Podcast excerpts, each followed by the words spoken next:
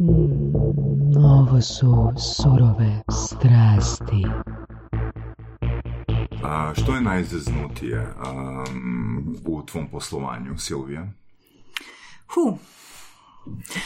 Em, možda to što smo dovoljno mali da nemamo veliki utjecaj na naše niti dobavljače ni kupce, a što smo dovoljno veliki da nekako smo već relativno značajni i važni, ajmo reći, nekim našim kupcima i što uh, 11 ljudi živi od sane, što onako smo napravili jedan posao koji je koji je dobar i od kojih ovaj tim stvarno ono, si gradi nekakvu karijeru, ne? Mhm. S nama je danas gospođica Silvija Repić iz uh, Sana Delikatesa po preporuci Kristina. Dobro nam došla. Hvala. I postavit ćemo ti pitanje, mm, što je tebi najgore u poslu? Hu. Najgore u poslu. Uh, najgore mi je možda uh, situacije na koje ne, mož, ne mogu utjecati, jel? Znači, na primjer... Poplave, požari.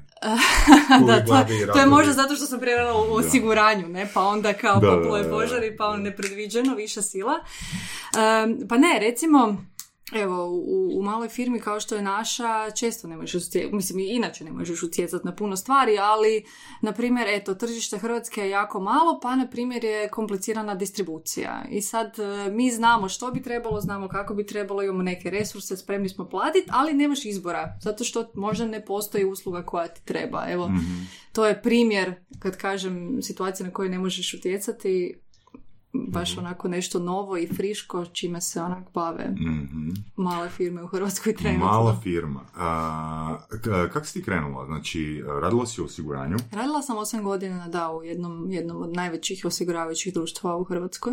Što si radila? E, pa, potpuno slučajno mislila sam na faksu da nikad neću raditi prodaju jer mi se to činilo kao nešto što ja ne bi mogla raditi i završila u prodaji. Mhm.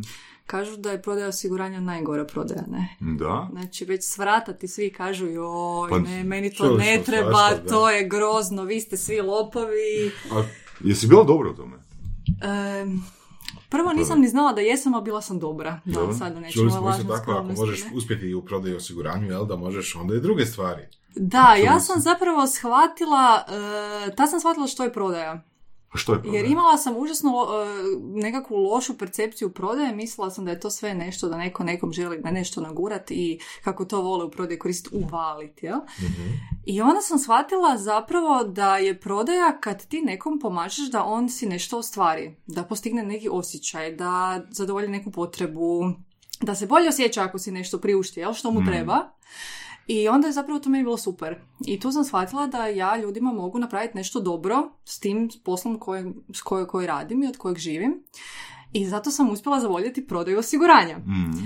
E, I nakon toga sam čak bila evo i, i trenerica što prodaje, što komunikacijskih Zamisli, vještina. od nekoga ko, ko e, ima um, Ko lošu asocijaciju. Verziju i završio prodaju osiguranja. Da. Da. Znaš je interesantno ono što je uvijek bitno spomenuti, pogotovo, mislim, mi smo krenuli snimat uh, podcast zbog, uh, ajmo reći, NLP community, na početku nismo imali slušatelja, nismo imali nikoga, i često pričamo o tome koliko je u biti definicija određene riječi, uh, uh, generira koliko ćemo daleko stići u nečemu.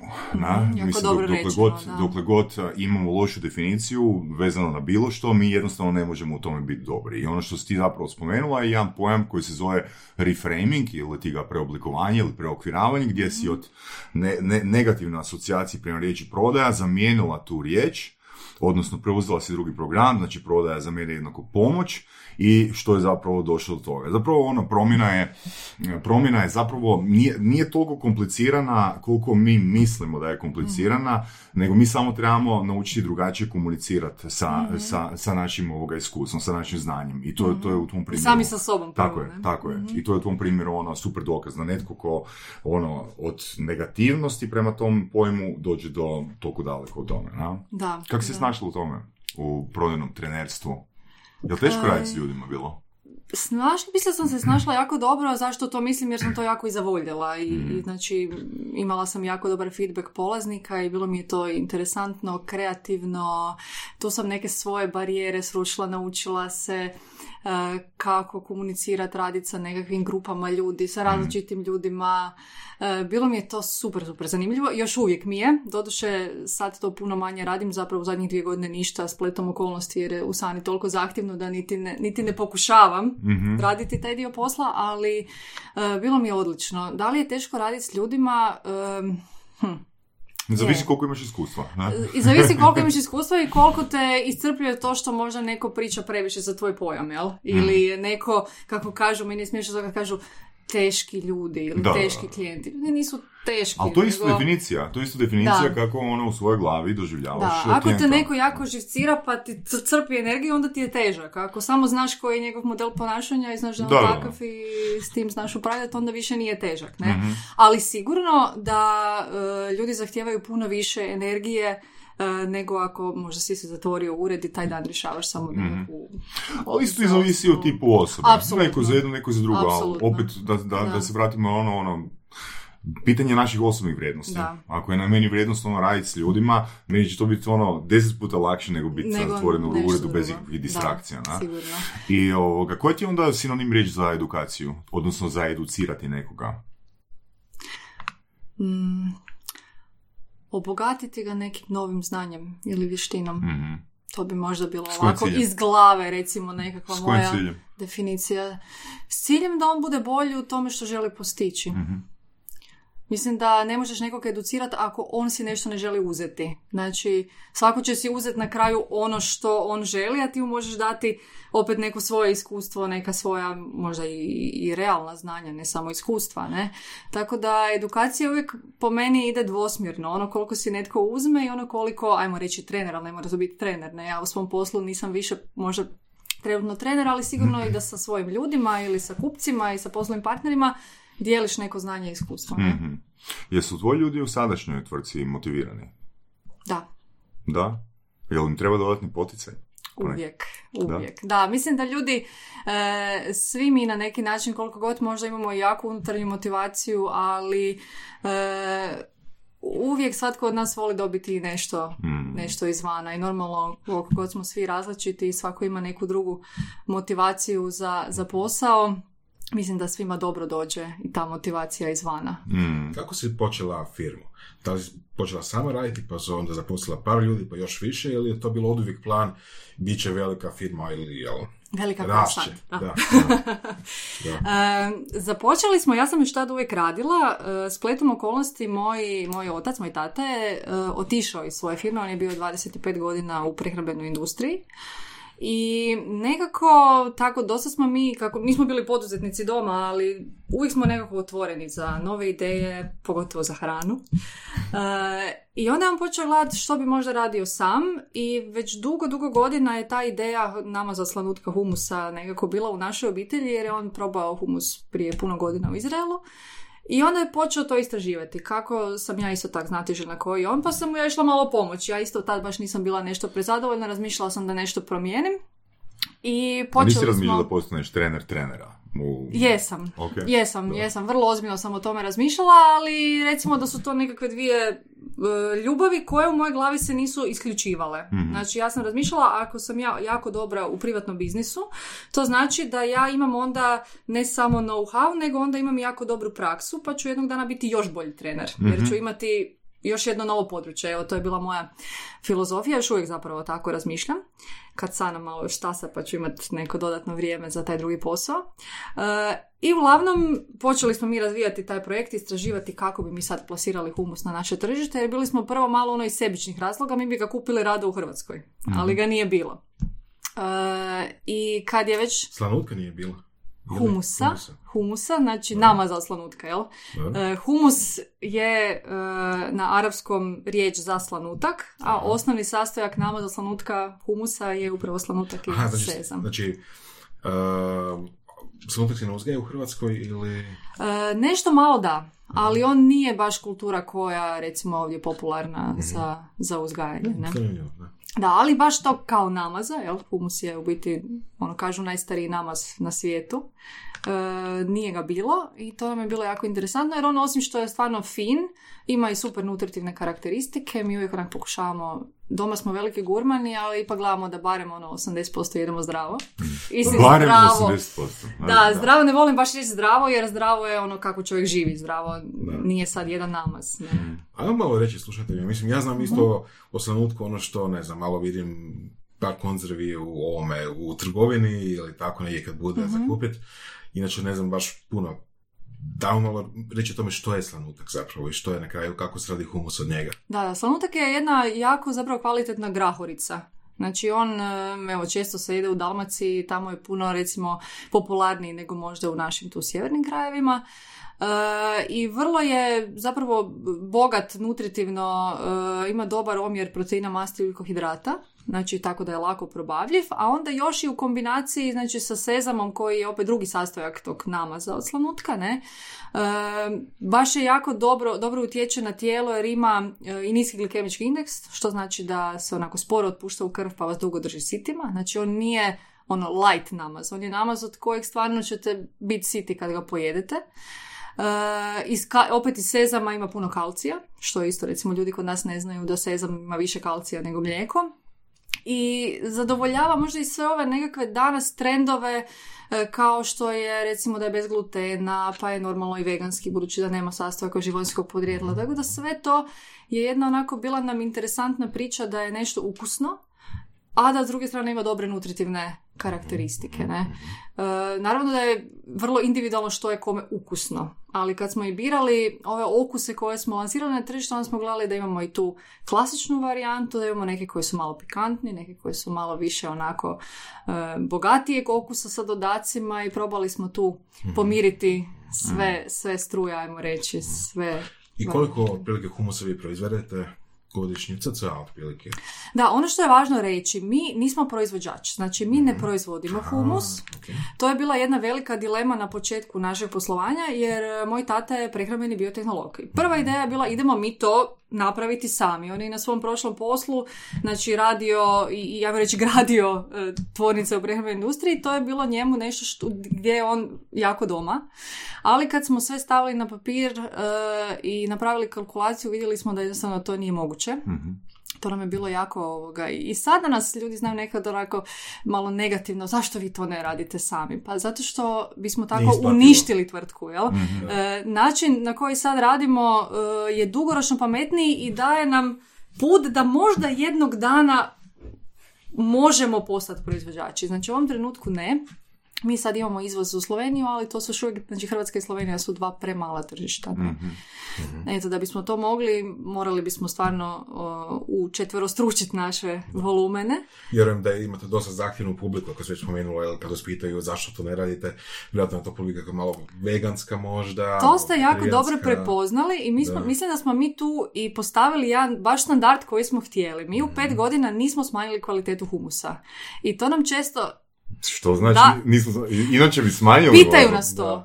Ali zato, zato kažem, da, pitaju nas. Naravno, e, ne, Jesu li u ne zadnjih bi- pet godina smanjili kvalitetu? E, ovako kažu ljudi. Zašto to kažem ovako samopouzdano i samouvjereno? Zato što na sajmovima na koje mi često idemo, često dolazim ja baš zato što je super mi čuti potrošače kako oni komentiraju zašto oni vole sanu. E, neću pretencijazno govoriti jer mi nismo neki veliki brend, jel? mi smo tek brend u nastajanju, ali onda oni kažu baš to. Vi uvijek imate istu kvalitetu.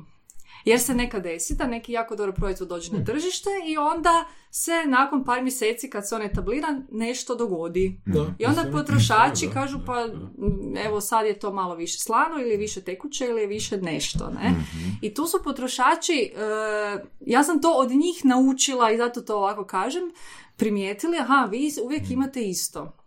Super. I to je bitno. To, To je bitna jako bitno. Da. Da. To onda znači da ste odlično našli uh, uvoznika, odnosno dobavljača. Dobavljača, jel da. Mi ono što je još odgovor na ono vaše prošlo pitanje, zapravo mi, znači imamo naše outsourcing partnere, kod kojih, e, koji za nas proizvode. Neki proizvodi su njihova receptura, ali neki su baš naša. Tako da to je možda bitno razgraničiti. Mi nismo klasični distributer kupi prodaj. Jel? Mi radimo sve pod našom markom, biramo recepture i neke razvijamo sami. Recimo humus sa bućinim sjemenkama smo baš mi napravili.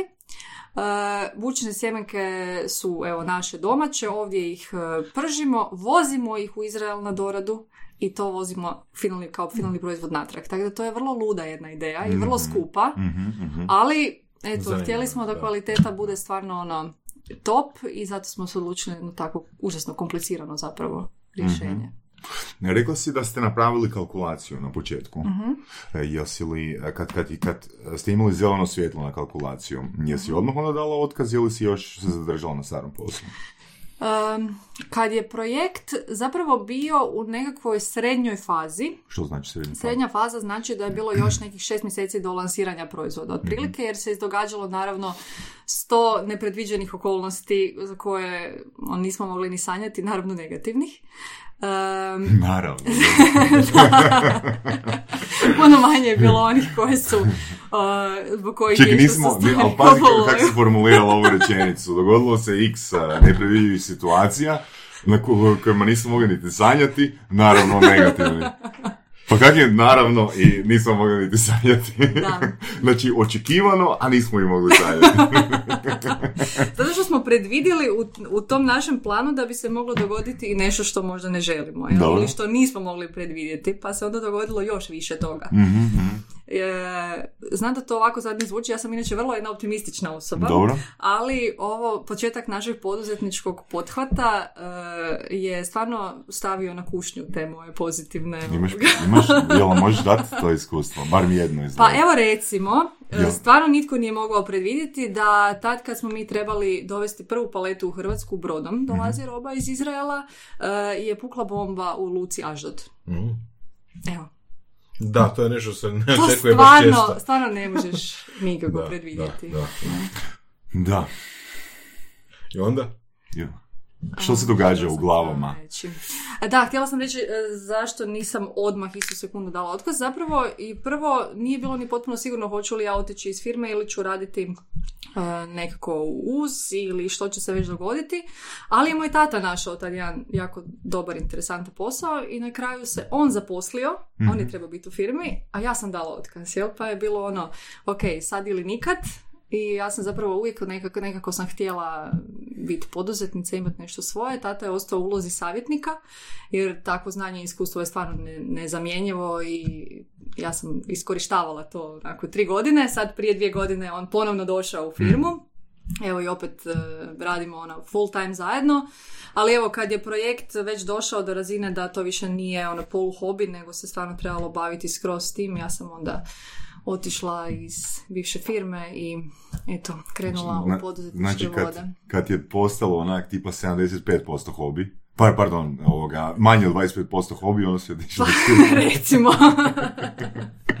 Ali mislim, Recimo. to je često dvojba. Um, naravno, nema, nema odgovora koji je ispravan. A neki su za all in, neki su za imati osigurač uh, prilikom ono, odluke za otići u poduzetništvo. pa ja isto sad da me neko pita za savjet, ne bi se usudila dati savjet. Mm, zašto? Zato što ipak e, kad e, živiš od svoje firme i kad nema priljeva sredstava. Jel? Znači prvih nekoliko mjeseci doslovce nismo zaradili ništa, firma je postojala, troškovi su se generirali, ti moraš imati nekakvo zaleđe. Da li je to neka ušteđevina, da li je to neki drugi oblik financiranja, nebitno, ali je to, to je dosta, mislim, I kako ste vi, kak ste vi ovoga, organizirali taj period? Mislim, to ste sve imali u kalkulaciji. Da, da, to je jako bitno i kad ništa ne znaš opet staviti na papir, pa onda kad se osvrneš vidiš da zapravo si puno znao.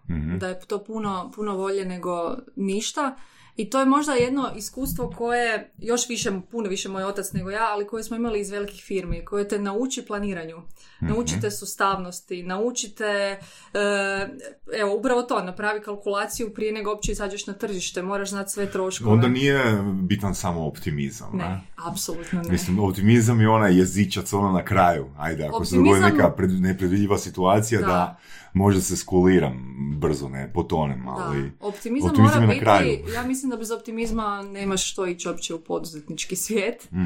ali s druge strane, e, stvarno bi lagala kad bi rekla ono da samo stavi ružičaste naočale i sve će sad biti super jer ti vjeruješ da će biti super.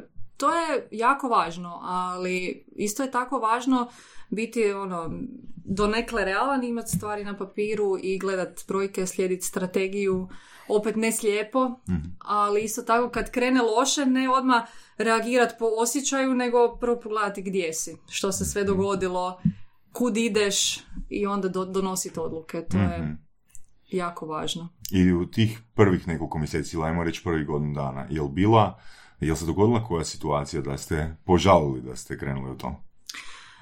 Bilo je užasno teško, jer zapravo prvo ću odgovoriti odmah na pitanje, ne. Nije se to desilo. Mhm. Znači, ovih pet godina ja nisam nijednom požalila. Da je bilo situacija kad sam ono bila, ili reći ću kad smo bili, uh, u jako izazovnim situacijama, ono, u realnom smislu, jer uh, taman je to bilo vrijeme kad se desio ono raspad najvećeg trgovačkog lanca u Hrvatskoj. Mhm. Uh, kad je cash flow bio takav da kad je taj lanac bio, ne znam, 40% prihoda ili 30% prihoda, mala tvrtka nema gdje namaknuti nove prihode. I kad uh, je naša roba svježa i proda se u, ne znam, 30 dana prosječno, a ti svoj novac dobiješ za 130 dana, to je strašno. To je doslovce jedna omča oko vrata koja uh, koči bilo kakav razvoj, Mhm. a kad si jako mali moraš se razvijati zato što mi smo se odlučili na početku odmah imati svoju prodajnu operativu, znači svoje ljude na terenu. Mi sami smo brinuli i sad brinemo o prodajnim mjestima.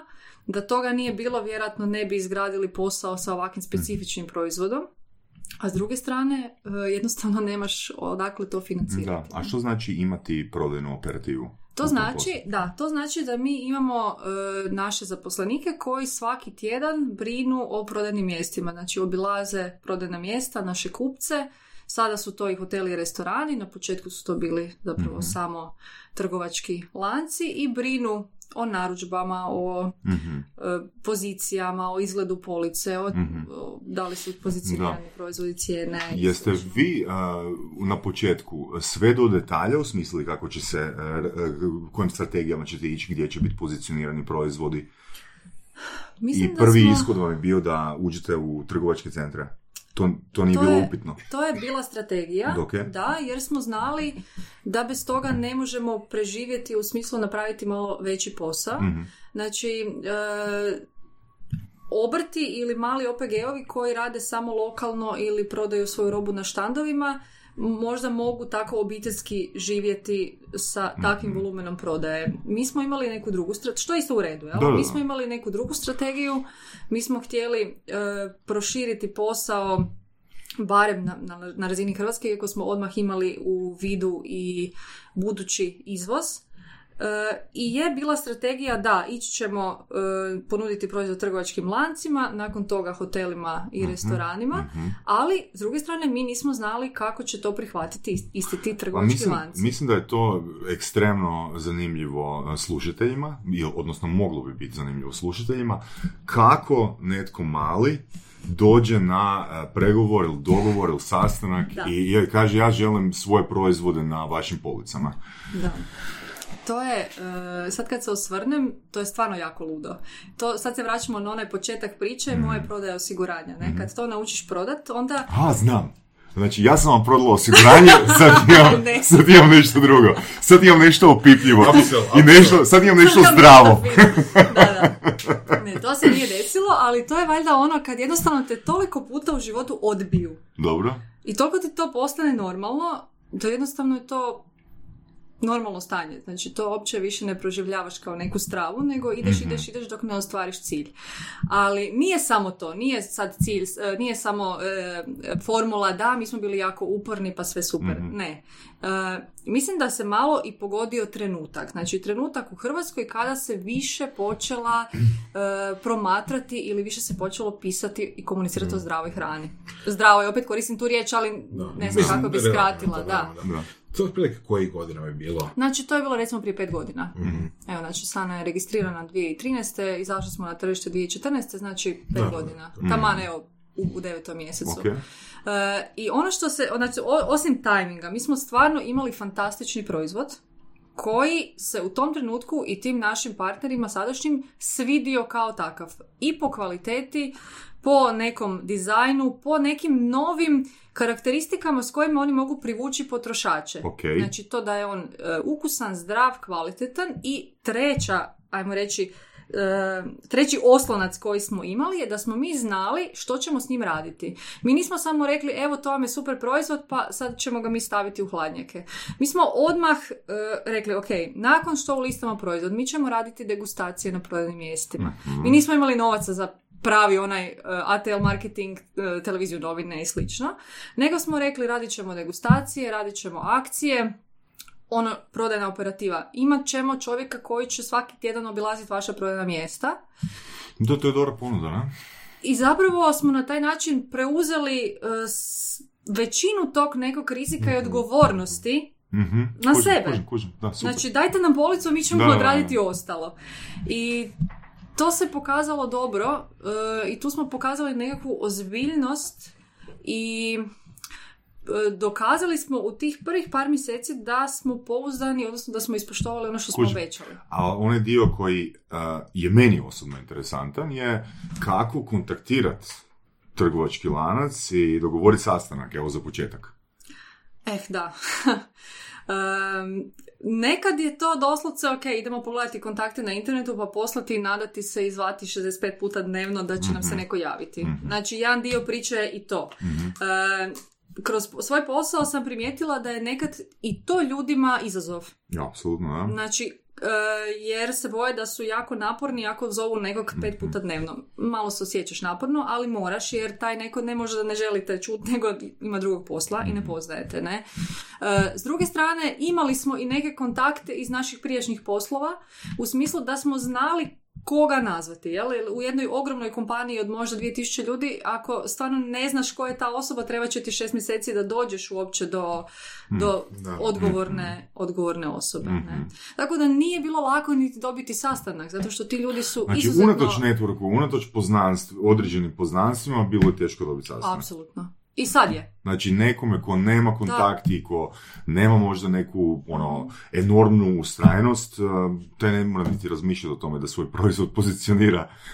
Da, treba užasno, treba užasno biti e, uporan jer i sada kada, znači mi više nismo novi dobavljač, kad smo dokazali da smo pouzdani i da znamo raditi sa svojim proizvodima, e, većina tih ljudi je jako zaposlena, ima užasno puno obaveza i, i sad je nekad teško dobiti sastanak. Da, da, da. Zato što smo mi još uvijek, ono stalno naglašavam to da smo mali, ali da, u usporedbi sa nekim proizvodima koji su onaj, kako se kaže, jel, mainstream, koji su svakodnevna potrošnja, mi smo još uvijek ipak neka niša. Da, mislim, pričali smo s par gostiju, uh, što je zapravo super. Niša, nisam imala konkurenciju tada. To tog levela. E, nismo ovako, ko- mi smo došli na tržište, na primjer, u devetom mjesecu i jedan konkurent se pojavio u kolovozu. To je bilo Da. ono nevjerojatno gdje smo mi bili, Isuse, kako je moguće? Mi smo taman završavali pregovore i pojavio se jedan, Mhm. e, doduše robna marka, ali evo, taman isti neki taj timing. Ali ono prave konkurencije etablirane nismo imali. Da, čuli smo od, ja mislim, jednog gosta koji je spomenuo, znači, pošalješ mail, Mhm. Nazoveš osobu koju znaš unutra i samo ta osoba treba doći i osobi koja je primila mail reći pogledaj onaj mail. Aha, Kako je to išlo kod vas? Ha. A mislim, toga uvijek ima. E, ja to ne bi čak ni naglašavala Mislim, kao- ljudi trebaju biti svjesni koji je to a, opseg a, mailova koje odgovorna osoba na razini dana dobiva. Da. Koliko je zapravo vrijedna ta rečenica, molim te pogledaj onaj mail. Od 200 mailova koje, koje si primila, pogledaj onaj mail. Da. Znaš. Zato što em, sa nišnim proizvodima je specifično to da taj netko sa sto drugih svojih poslova, on ne može kroz taj mail ili jedan telefonski poziv prepoznati neki potencijal koji će taj proizvod napraviti na tržištu i da će on možda u tri godine e, napraviti ne- nekakav milijunski promet. E, a što je najgore, postoji rizik da taj proizvod stvarno to ne napravi. I vi zapravo trebate kroz taj prvi kontakt, prvi mail, prvi telefonski poziv doslovce prenijeti tu neku emociju i, i, i e, viziju što bi taj proizvod trebao napraviti. To je Kao užasno elevator teško. pitch, ono, 30 sekundi. Recimo, recimo, ali on mora imati neku podlogu. On ne može biti, e, ja vjerujem da je humus da, sad da. najbolji novi namaz. Mislim, nebitno je što ja vjerujem, ne? Nego Da. je bitno š- što je taj proizvod What's in it for them? Upravo to. Ili Da. recimo naći nekoga koji već je vegetarijanac vegan, pa onda eto još dodatno interesa u tome. E, ovo, Osobno. je, ovo ste dobro primijetili, a postoji tu jedan ali. Mhm.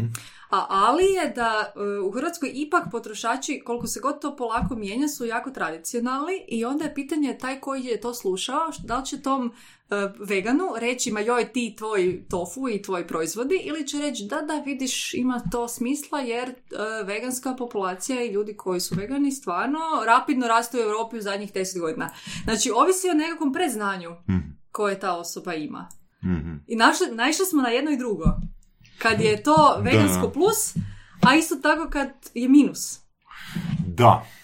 Da onda u trgovačkim lancima postoji odjel za razmatranje novih proizvoda prehrambenih? Dobro pitanje. dobro pitanje, e, nije baš tako definirano, ali kako svaka skupina proizvoda ima svoj odjel, jel? da li je to svježa hrana, da li je to dječja hrana, la, la, la. tako onda oni unutar svojih odjela isto rade i na razvoju e, asortimana i na ocjenjivanju novih proizvoda. Ono što mi se, se tu super čini, kao neki filter, ono, taj odjel ne postoji, vjerojatno ne bi bio profitabilan, bla. Ali, ali, ali, ono što mi se super čini, pričali smo baš sa Brunom Šimlešom o razlikama između uh, Ameri- publishinga u Americi i recimo u Hrvatskoj. U Americi postoji osoba koja se zove literarni agent. Pa, koja zapravo je posrednik između autora i publishera. To bi bilo zapravo super da u Hrvatskoj postoji ono jedna agencija, tvrtka koju ono proizvođač potencijalno kojima proizvođač potencijalno pića svoj proizvod, oni postaju zastupnici za taj proizvod i onda oni sa svojim kontaktima u trgovačkim lancima zapravo zastupaju taj proizvod i filtriraju ono što je dobro i ono što ima potencijala, naprave ukupno istraživanje, naprave sales pitch i sve i onda su oni zapravo menadžer za, ajmo reći ovoga, namaze. U tom Slažem primjeru. se, slažem se i to definitivno mislim da bi puno malih tvrtki koji imaju fantastične Mhm. proizvode, a ne znaju ih plasirati, Da, da bi sigurno pomoglo. E, mi smo čak sa evo tim nekim svojim dosadašnjim znanjem i iskustvom i s druge strane tom prodajnom silom koju imamo, koja to onda može popratiti jer to bi bilo nastavak ovog, Mhm. Saša. E, znači, ok, imam ideju, znam kako to prodati, složim ti pitch, e sad imam i, i prodaju koja će ti to još popratiti, ne? Mhm. Em, A upravo to. pa se, To- to- zna- nekad se dogodi da, zapravo ne nekad se dogodi, nego e, ovako ću reći, e, vlasnik proizvoda ili brenda mora imati znanje da ne zna. I da mu, Tako je. da mu treba to na tržištu, jer se, evo moje iskustvo je često takvo da e, puno malih tvrtki ne zna da ne zna. Ne znam, I ne smo- što. Ne zna da ne zna plasirati proizvod. Mhm. I onda dođe na pregovore kod velikih zahtjevnih tržišnih lanaca koji normalno da su zahtjevni zato što imaju tisuće proizvoda. E, I jednostavno možda i dobije priliku, ali ne zna što onda sve treba napraviti. I to, ali još jedna, još jedna možda bitna stvar, znači osoba ili tvrtka koja bi se bavila isključivo tim bi mogla puno bolje ispregovarati za, za um, ono, proizvođača. Bi, zato što Znači, zna... Jer mislim da, mislim da ono, ono što je super meni u SAD-u je to što se unutar provizije Mhm. zapravo uh, i još više pokrije, ajmo reći, proizvođač, onaj koji, koji pruža uslugu. Da pa. Ne? Znači da je provizija zapravo, provizija za dogovoren posao je zapravo dio ukupne usluge, a, a oboje imaju benefit u tom Mhm. lancu. Ne? Jer velim, ono, meni je super primjer Baneta uh, s Kozmodiskom. Mislim da Mhm. on nije uzeo taj proizvod, taj proizvod nikad ne bi završio na televiziji. Vjerojatno. Ono, nikad. Znači, hoću reći, ono, netko ko je smisli nešto, čak i ta osoba koja je smislila Kozmodisk je zapravo imala, skupila je success storije a, korisnika.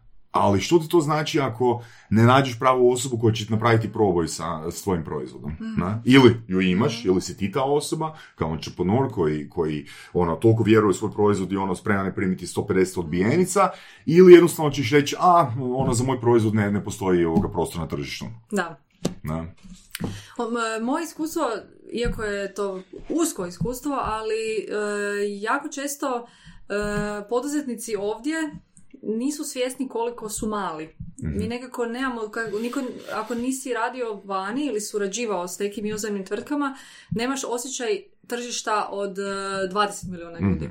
I onda mi nekako, valjda to i malo u, u, u genima, mislimo da sve možemo sami, a to je jako velika greška, jer onda e, nas deset malih ne može možda otvoriti ugovore sa e, deset najvećih tržišnih lanaca, ali ako se skupimo zajedno i napravimo nešto zajedno, onda imamo jedan ugovor pa ćemo napraviti. Ali kako su često naši ljudi ovako nepovjerljivi, valjda jadni su se sveg zla možda u nekakvim proteklim godinama ovoga, na, na, imali, imali ovoga, priliku nažalost iskusiti i onda evo s puno tvrtki nismo uspjeli ostvariti suradnju iz više tog nekakvog aj radije bi mi sami. Ne? Mhm.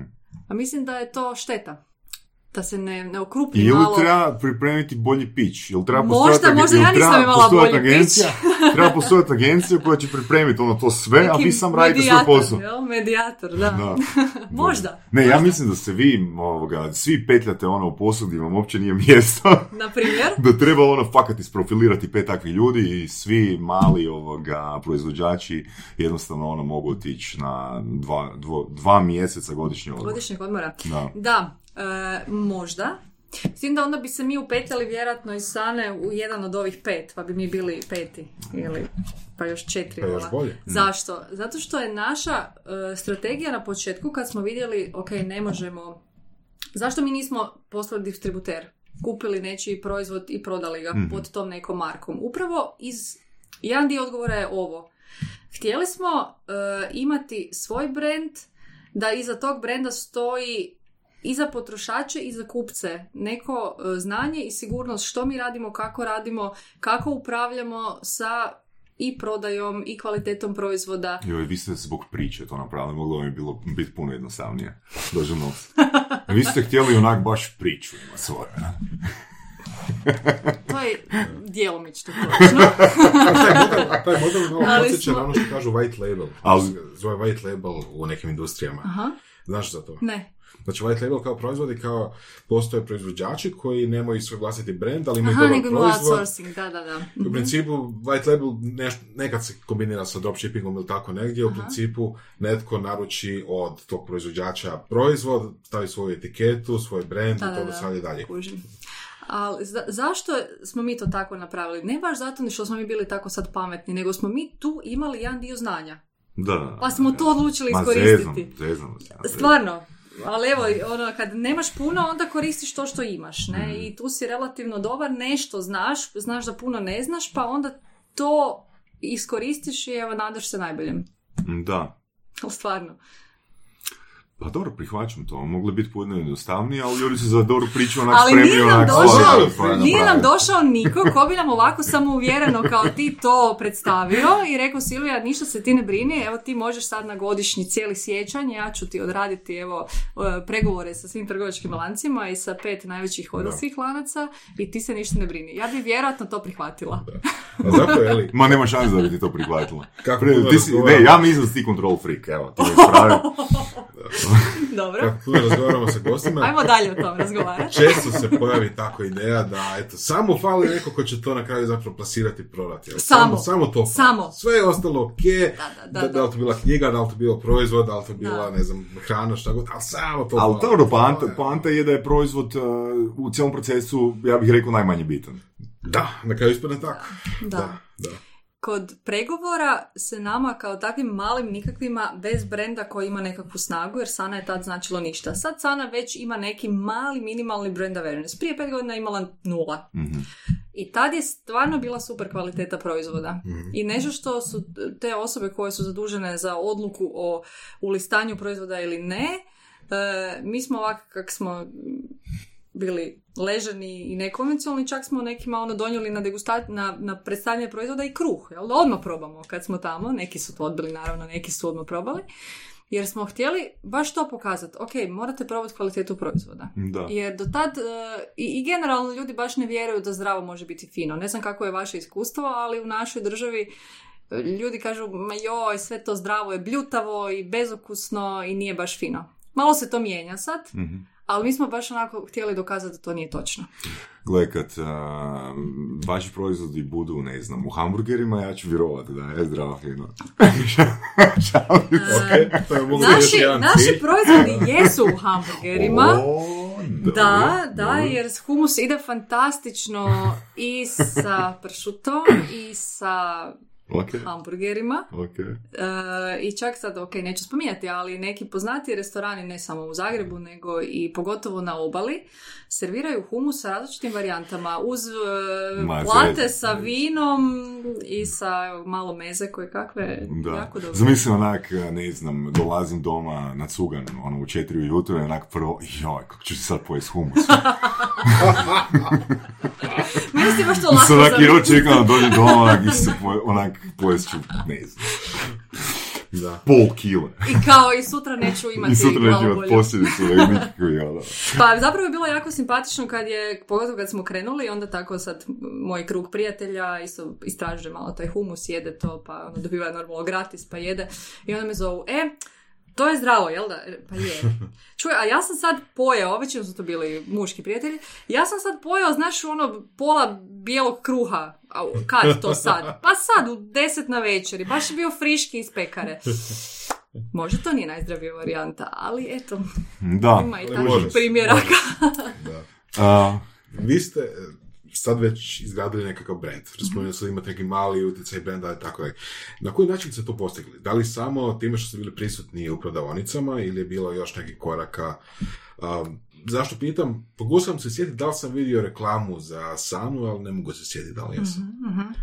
E, U ovih pet godina smo mi odradili užasno puno degustacija na prodajnim mjestima. Mhm. To znači da smo dali potrošačima samo da mogućnost... se malo ispravim. Ako pričamo o hrani, ne možeš reći užasno i degustaciju iz rečenice. Ok, slažem, Predivno, Hvala. ovoga, preukusno lijepih degustacija. slažem se, hvala, odlična, zdrava odlična primjedba, odlična primjedba. Napravili smo jako puno prekrasnih degustacija na prodajnim mjestima sa odličnom hranom. Um, I to je e, doprinijelo sigurno tome da ti naši potrošači i potencijalni potrošači i oni sumnjivci da mogu probati, da mogu malo pitati tamo te naše cure, dečke, studente, jel to fino, nije fino, od čega se to radi i tako. I kroz stotine i stotine, bez pretjerivanja, degustacija kroz godine, smo dobili to da nas ljudi polako prepoznaju. E, vrlo malo smo se mi oglašavali u prvo ne, na, malo na, na internetu naravno, e, kroz društvene mreže. Što je bitno iz razloga jer ono, znaj gdje se nalaze tvoje kupci. Ono, zbog čega, ako svi pričaju o digitalnom marketingu, ajmo svi digitalni marketing, da, tvoji kupci se nalaze tamo, onda ćeš tu staviti svoj Da. novac. Da. Minimalno tiskani mediji, stvarno Mm. minimalno. E, nešto malo smo se pojavili u nekim kulinarskim emisijama jer smo htjeli pokazati... ideja, da, da. Htjeli smo pokazati da se humus ne mora koristiti samo kao namaz na kruhu, nego da se s njim da svašta fino napraviti. Opet, takvih emisija smo napravili premalo koliko bi vjerojatno bilo potrebno. Da, na neki način treba napraviti edukaciju tržišta, šta Da. je to, kako Jedini to- razlog je bio nedostatak budžeta i one grozne dvije godine kad jednostavno se nije plaćalo na hrvatskom tržištu? Mhm. znači Mhm. koje, koje sam spominjala. E, I evo, ove godine je bilo povijesno, prvi puta je bila mala reklamna kampanja e, na jednoj od e, jačih televizija u Hrvatskoj i to smo onako e, hoćemo, nećemo, hoćemo, nećemo, na kraju smo rekli ajde da jednom Barem za ego. da je, Barem to za ego. da možemo reći evo da smo imali jednu ma, jedan mali spot na, na, na televiziji. Ali opet sve je to nedovoljno da bi se brže izgradio brand. Mislim da, Da. je ovo užasno, neću govoriti užasno više, da je ovo jako puno što smo napravili e, čistim tim, znači marketingom na prodajnom mjestu i uz to, ono što je još važno, e, radimo dosta i sajmove, Mhm. na kojima opet e, smo i mi, znači zaposlenici Sane, gdje onda e, volimo i porazgovarati sa našim potrošačima, ali i dobijemo jako puno informacija od njih. Mhm. I ideja, i kritika, i pohvala, i to je jako korisno. Um, još ću te malo da se zadržimo oko onog pića. Znači, kad na kraju, kad dobiješ svoj termin, Mhm. ok, koliko vremena imaš da isprezentiraš? Ili kako to točno izgledalo? Mhm. E, pa recimo da je Probaj to ovo, probaj ovo.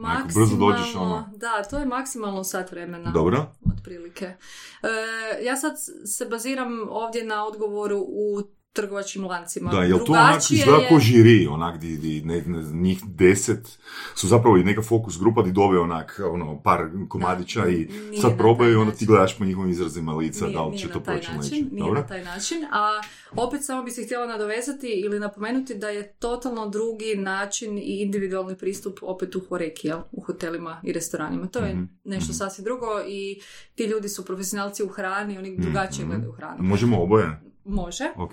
Evo, u, u retailu ili kod trgovačkih lanaca e, opet je šareno, drugačije, ali najčešće dođe, evo, uzet ću neki naj, najčešći primjer, najčešće dođe jedna osoba zadužena za tu kategoriju, E, vrlo često ne proba odmah proizvod, Mhm. nego oni vole uzeti uzorke i napraviti testiranje Doma? sa svojim timom, ja to nisam rekla. Pa meni je zapravo bilo drago da uzmu i doma. Onak, tipa, ne znam, ono, zamišljam situaciju, ono, danas je, nek, ne, danas su neki keksi, onak, koga u odjelu imam ko voli kekse? Evo, odi ti na sastanak, ono, pa si možeš uzeti pet kila toga doma. Nadam da nije tako, ali meni je bilo drago da ljudi uzmu i doma, jer e, probati nešto u atmosferi gdje ti je, koja ti je ležerna, gdje nemaš pritisak, gdje možeš čuti malo i svoje članove obitelji je zanimljivo, ali da to možeš odraditi kao pravi profesionalac, moraš biti profesionalac. Odnosno, Da. što želim pod tim reći, e, ja u svojoj tvrtki ne donosim odluke prema osobnom afinitetu da li mi je nešto fino ili ne. ok, nego kako? E, mislim da, sam da odgovorim ovo, da niti osoba zadužena za prodaju određene kategorije ne smije na temelju svojeg osjećaja i svojeg, e, svoje ljubavi prema određenoj hrani donositi odluke. Mhm. Znači, naravno da svi smo mi subjektivni, jel? Mi smo Mhm. ljudi i donosimo odluke, naravno nekad i ono na temelju osjećaja, ali uvijek je važno razgovarati e, sa što više ljudi, naravno opet onih za koje znaš da će ti dati neku vrijednu informaciju. Mhm. Za koje će ti možda reći, da, gle, meni osobno je ovo preslatko jer jedem većinom u hranu s manje šećera, ali je ovo interesantno jer nema glutena, jer je zanimljivo, jer ima dobar izgled, jer ima, ne znam, nekakve karakteristike, jer je to jedini takav na Mhm. tržištu. Uvijek e, treba razmotriti sve moguće argumente, ne? Da. Ok, a uh, Horeka? A Horeka je drugačija e, jer u prvo u velikim hotelskim lancima najčešće imate nekoliko točki utjecaja. Jer jedan je šef kuhinje koji najčešće, pogotovo mi radimo većinom sa e, hotelima i restoranima više kategorije, Najčešće su to stvarno kreativci, ljudi koji vole hranu, koji žele isprobati, koji su baš ono zainteresirani da vide nešto novo, što je fantastično. To za mene Znači čak oni su nije... zapravo saveznici. Da, to nije ni prodaja, to je najveći gušt Mhm. od svih poslova koje možete imati. Razgovarati sa, sa šefima kuhinja jer oni, oni nas totalno obogate sa idejama i znanjima. To mi je top. E, onda naravno imate i nabavu koja jasno uvijek gleda cijenu i e, izazovno je i ovisi koja je osoba s druge strane, da li ćete uspjeti objasniti nekome iz nabave zašto sad, kako mi imamo i te posebne začine, zašto vaš začin košta više nego neki drugi. Ako je ovo bosiljak i ovo je bosiljak, koja je Da, razlika? da. Vi možete staviti Bosljak plus. da. recimo. znači, koja je razlika osim imena? Jer oni su puno konkretniji. Oni daju to tom šefu kuhinje, nek on to isproba. Mhm. S te strane je prodaja lakša. Šef uzme, proba, pomiriši, skuha, kaže da ili ne. Mhm. Eh, u trgovačkom lancu baš to nije tako. Jer vi kad stavite proizvod na policu, opet kako doći do potrošača, krajnjeg, koji će to uzeti s police. Ovdje šef kuhinja ako to kaže ja ću to staviti na sve kanape sendviče koji će biti Da. predjelo za sve kongrese koje imamo ove zime, onda ti znaš da je to to. Da. Znači, potpuno jedan drugi, drugi pristup. Mhm. Ali, naravno, šefovi kuhinja kao takvi kreativci imaju sigurno i primjedbe, ideje, pitanja, što je super. Da. Što je za nas ovakve male inovativne koji želimo biti drugačiji, baš i jedno... Znači, čisto da ponovimo ono, znači šef kuhinje, Mhm. ako on uh, odobri, znači imate saveznike, još samo nabava treba reći, da dati svoj konačni ono odgovor. Sve to što si rekao bez riječi samo. Ok, ok. Znači, nabava isto tako može reći, gledaj, to jednostavno... Jesi nam kad, se- jesi imala kad situaciju da je, ne znam, šef kuhinje bio toliko oduševljen, ali je nabava rekla ne, ali šef kuhinje je ipak uh, uspio utjecati na nabavu da kaže da. Jesam. Evo ga, vidiš, ono nije samo. Možda kad, ako prođeš malo teren s nama pa ćeš vidjeti. Da, da. Ali u recimo manjim restoranima, e, ako je vlasnik taj koji odlučuje, a kuhar Mhm. kaže ja želim, želim, želim, želim, ali vlasnik nije bio na sastanku, nije, nije ga niko imao prilike uvjeriti, a možda ne vjeruje dovoljno svom kuharu, ako vlasnik kaže ne, Da. Spomenula si a, da nije dobro govoriti sa svojim ukusom jel, Mhm. kod a, distribucije, ali toga čini mi se da je bio kontekst i kod pripravljanja, jel tako? Kod, Da, kod Različitih odabira proizvoda, proizvoda. da, da. Mi smo u ovih pet godina od, znači, sedam proizvoda došli sad do nekakvih skoro 160. Puno je tih začina, pa je zato to Dobro. izgleda još više nego što je, ali je ipak to jedan veliki, sad već obujam za nas male, obujam i proizvoda. hoćeš reći, nisu ti svi omiljeni. Pa svi, e, većina mi je jako draga, tako ću reći. Na broji ih. Koliko vremena imamo? Ali recimo neki proizvodi su nešto što ću ja prije jesti doma, a neke možda pojedem puno rijeđe. I to je stvarno tako, mislim, e, ne znam, tahini sa čilijem ja ne jedem jer mi je prepikantan. Znači jednostavno ja osobno imam od, od uvijek e, ono, prak tolerancije na ljuto užasno nizak, ja to ne mogu jesti. Dobro, ali čisto, čisto onak direktno pitanje ću, Mhm. si- ću ti postaviti. Znači, vi imate taj čili uh, nešto uh, zato jer postoji potreba na tržištu s njim. Mhm. Jel tako? Da, Ok. Pitanje glasi a, da ti ne voliš humus, dobro. Ali da postoji potreba na tržištu onda kad ste odlučivali. Jel bi odabrali humus? Vjerojatno bi, ali da li Ok, bi ja dobro, znala? da dobro, li bi ja dobro, znala da dobro. postoji potreba? Dobro, pitam. Što je zapravo super. Ne mora ti se uopće Da. sviđati proizvod ako postoji. Ali e, bitno je zašto, taj, zašto vjeruješ da taj proizvod možeš dobro... Zato jer je tražen. Da, evo, onda Evo. da, odgovor je da. Znači, rješavaš neku potrebu na tržištu, ne, ne mora meni biti fino ono što ja proizvodim, ali postoji potreba na tržištu, znači rješava se neki problem. Upravo čega to. nema. Tako? Ono što je nužno da ja vjerujem da radim s tim nešto dobro, što, što sam Mm. rekla na početku. Ne? Zašto ja sad idem s tim na tržište? Mhm. Da li je to jako fino, da li je to jako kvalitetno, da li to ima svoju, e, svoje potrošače, da li, zašto to meni nije dobro? Evo, recimo, preslatko mi je. Ok, Ali ja mislim da je to da je puno ispravnije razmišljati na taj način. Ne znam, osoba X može reći ja volim sladoled. Idemo onak uh, otvoriti, ne znam, tvornicu koja, koja će... proiz- Zašto? Onak pre, prezasićeno je tržište. Da. Radije uzeš, uzmeš nešto za što, što ti se nužno ne sviđa, ali postoji potreba na tržištu za tim, nego ono ići za ne, nečim, e, meni je to full napeto, ja toliko uživam u tim okusima. Da, mislim da pogotovo kad e, već imaš nekakvu paletu proizvoda, Mhm. pa jasno, bitno je da uživaš u svom poslu. Sad ne moraš u poslu uživati nužno da i ti jedeš svoje Dobro, pa proizvode. ne jedete za svaku marendu humus. Zato kažem, ali, ali normalno da je ljepše ako imaš i tu komponentu. Mhm. Da još uživaš i u tome, jer naravno da se u prodaji i tom nekakvom pristupu prema e, s- slušatelju, kupcu s druge strane, osjeti da li ti uživaš u nečemu što je evo pod tvojim brendom ili ne. Iako je to zapravo nebitno. Znači Mhm. ja kao profesionalac u svom poslu, bože moj, pa nisam mislila da je osiguranje e, najseksi broj usluga na tržištu. Pa mislim. Ono. Ali je sigurno dobro... Druga najseksi. Da, druga, nakon magarstva. Ali sam znala zašto je to dobro, zašto ja to mogu prodati. U podcastu Surove strasti upoznajemo ljude koji su strastveni u onome što rade. Ovo je podcast za preživljavanje u surovoj stvarnosti. Pridružite se Saši Tenodiju i Ivanu Vorasu u otkrivanju što pokreće uspješne, motivirane ljude. Ljude koji su strašću, predanošću i vizijom postali kreatori vlastitog, a i naših života. I ono najvažnije, saznajte kako su to napravili. Slušajte Surove strasti. Postoje neki proizvodi koje ja ne bi mogla prodavati svojih uvjerenja, ali to je vrlo, in- to je osobno. To više nije stvar posla. To, Da. to je osobno. Pa ja Nema me ne sad pirat koji, nego to sam vidjela već u očima. Sprema se, sprema se. koji su na broji. A, Poslovno, a, koji su bili prvi koraci? Jeste ulo- uložili odmah u branding?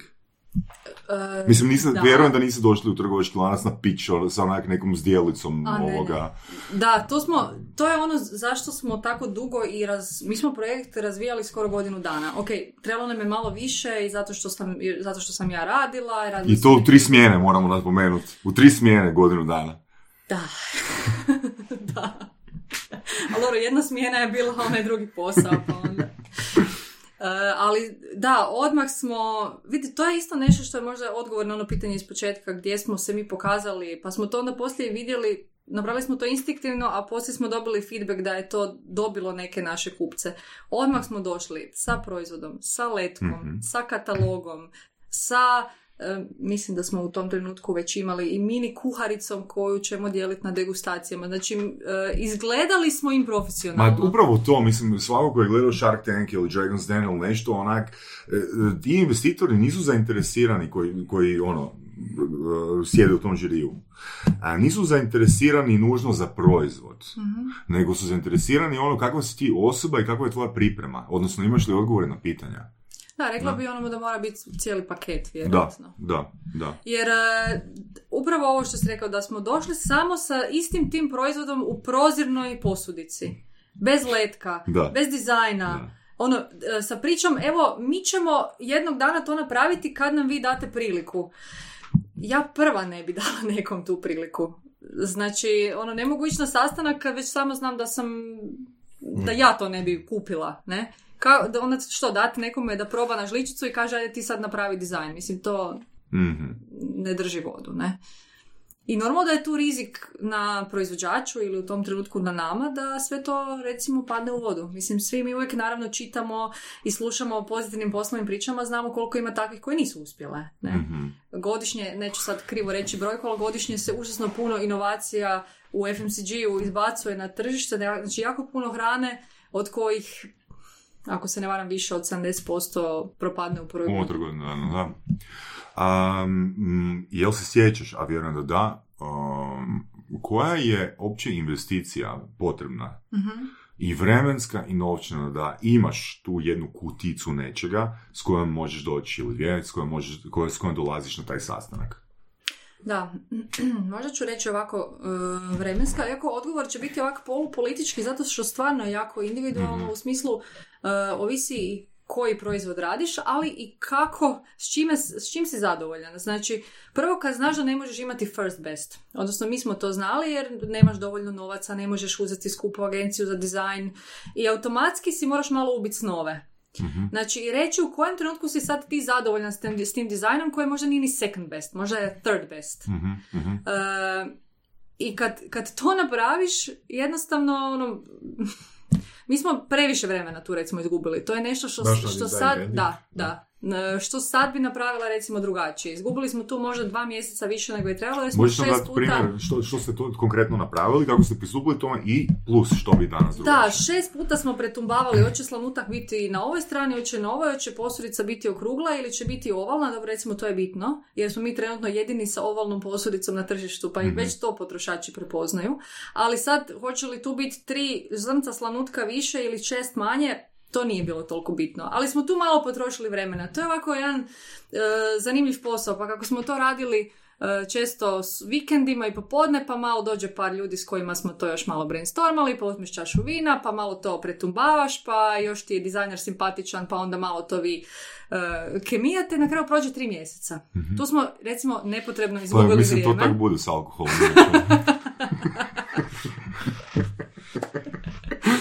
Naravno, sad više to baš ne radimo tako, jer malo smo, jel se, i uz- uozbiljili. Otrije, otrijeznili. Trijeznuli smo se malo. Vino nemamo u asortimanu. Još. E, još, evo, možda, ko zna, jednog dana možda me Organski, ova organski. emisija me možda motivira. Ali u svakom slučaju, recimo, tu smo izgubili na dizajn puno vremena, a mislim da on ne bi bio puno lošiji ni da smo ga završili dva mjeseca ranije, a vrijeme je užasno, užasno u poduzetništvu stvarno bitno. Da, ja se isto sjećam jednog svog perioda cuganja gdje mi je onak vrijeme poprilično onak čudno prolazilo. Relativno. I koji proizvod je iz toga izašao? Neki namaz isto ili... Moguće. Da. Sam sebe sam mazao u tom periodu. I kolika je volumen prodaje to godišnje? A čuj, ovoga... Um, Par godina kasnije, misliš, e, misliš proizvođačima tih alkoholnih pića? Ok. Da. Pa toliko da su mi slali ono, Zahvalnice. čestitku za Božić. Zahvalnice, jel da je poklon pakete oko ja. Jeste imali uh, potražnju, da ste imali kontakte da recimo da nekakav novi restoran ili tako nešto baš traži vaš brand, vaš proizvod zbog toga što je probao, sviđa im se. E, imali smo, Da. imali smo. Ne mogu sad reći da, da dnevno No, ok, imamo šest upita, ali da, desi se to. U zadnjih možda dvije godine sve više. I puno To je više. super, ono. Da, Znači čuje se, malo ono, in- Da. informacije idu okolo. Da, i recimo jako mi je drago i, i baš sa ovim začinima koji su nešto što stvarno nismo, nismo imali klasični marketing. Kako njih nema u trgovačkim lancima, nego je to isključivo asortiman samo za hotele i restorane, onda tu smo radili ništa što se tiče marketinga. Mhm. Znači to je sve samo individualni pristup šefu ili vlasniku restorana. E, I to je baš onako očito word of mouth, ne? Jer Da. su se ljudi počeli javljati. Mislim, to, to, je, to je meni stvarno zanimljivo i ono, zato se želim stalno vratiti e, do toga, uh, jer kad e, prvi put proizvod dođe u, u, u trgovački lanac, znači vi morate pokazati neke rezultate, ili ne morate, ili kako, kako se to radi, jel se potpisuje ugovor na neki probni rok, moraju pokazati E da, rezultati. to, to, to. Znači, uh, kad radiš, ajmo reći, degustaciju, Mhm. jel se traži neka, jel imate uvidu u neku analitiku? Znači, da li, koliko je ta degustacija uh, na određenoj lokaciji uh, doprinjela prodaji? E sad, ono što je opet uh, otegotna okolnost, da ću ja zvučat negativno nakon cijelog ovog našeg razgovora kao pozitivka. ha? Kome? Kome? E, Da. što razmišljam sad, ali da. To je činjenica. Opet, Mislim, ovo su je... surove strasti, na. E, to je to. Mislim, ako je neko negativan, to su u prvom redu voditelji. Aha, ok. E, zašto opet je teško maloj firmi? Ako želiš podatke iz sustava Mhm. trgovca, moraš ih platiti. Mhm, mhm, mhm. Znači, svu evidenciju, analitiku moraš voditi sam. Mhm. Što u firmi kad je nas bilo troje u prvih tri mjeseca... Ali, to, ali, ali daj, mi moment, daj nam moment te objasni, kak, što to znači, ono, ako su oni probali na degustaciji, i što im ti kažeš, ako vam se sviđa proizvod, kupite ga i kad ste ga kupili, dajte nam dođite reći ovoga, da, da ste ga kupili, da mi onak stavimo jednu crticu. E, Samo malo, razgovaramo o degustaciji koju radi hostesa za potrošače u dućanu. Tako je. E, ne, to znači da hostesa mora imati, ili promotorica, kako ćemo već zvati, mora imati obrazac gdje će ona zabilježiti koliko je prodala taj dan i gdje će onda zadužena osoba u tvrtki, kad vas je troje, je to malo izazovno, sad je već malo lakše, jer Ok. imamo nekoga ko objedinjava te podatke, skupiti podatke na kraju mjeseca za cijelu Hrvatsku Mhm. i napraviti izvještaj. To zvuči možda vrlo ovako banalno, ali kad Da. imaš nekoliko stotina e, degustacija u godini, to je jako jedan Mhm. Al- veliki a posao. kako, s- daj nam malo još više informacija, stvarno mi je interesantno. Dobro. Kako se to točno radi? Jel a, osoba koja je degustirala kaže hostesi, e, ja ću to kupit, Mhm. Da, hostesa e, i, i većinom... onda vi tražite commitment od osobe, evo, tu se potpišite da ćeš to kupiti. Jel da Da, mjesto je, da, Da. Ali da, ali ona može vratiti na policu nazad. Može, da. Može. To je, to je točno i to se povremeno događa. Mhm. Pogotovo ako su neki skuplji proizvodi, onda neko se predomisli pa to stavi negdje kod čarapa poslije. Da, ne? tam, da kod žvaka. Ali toga ima to ako i dođete kao potrošač u trgovinu, Da. možete vidjeti nekad da ono na blagajni svega ima ponekad Mhm. negdje gurnuto onako unutra.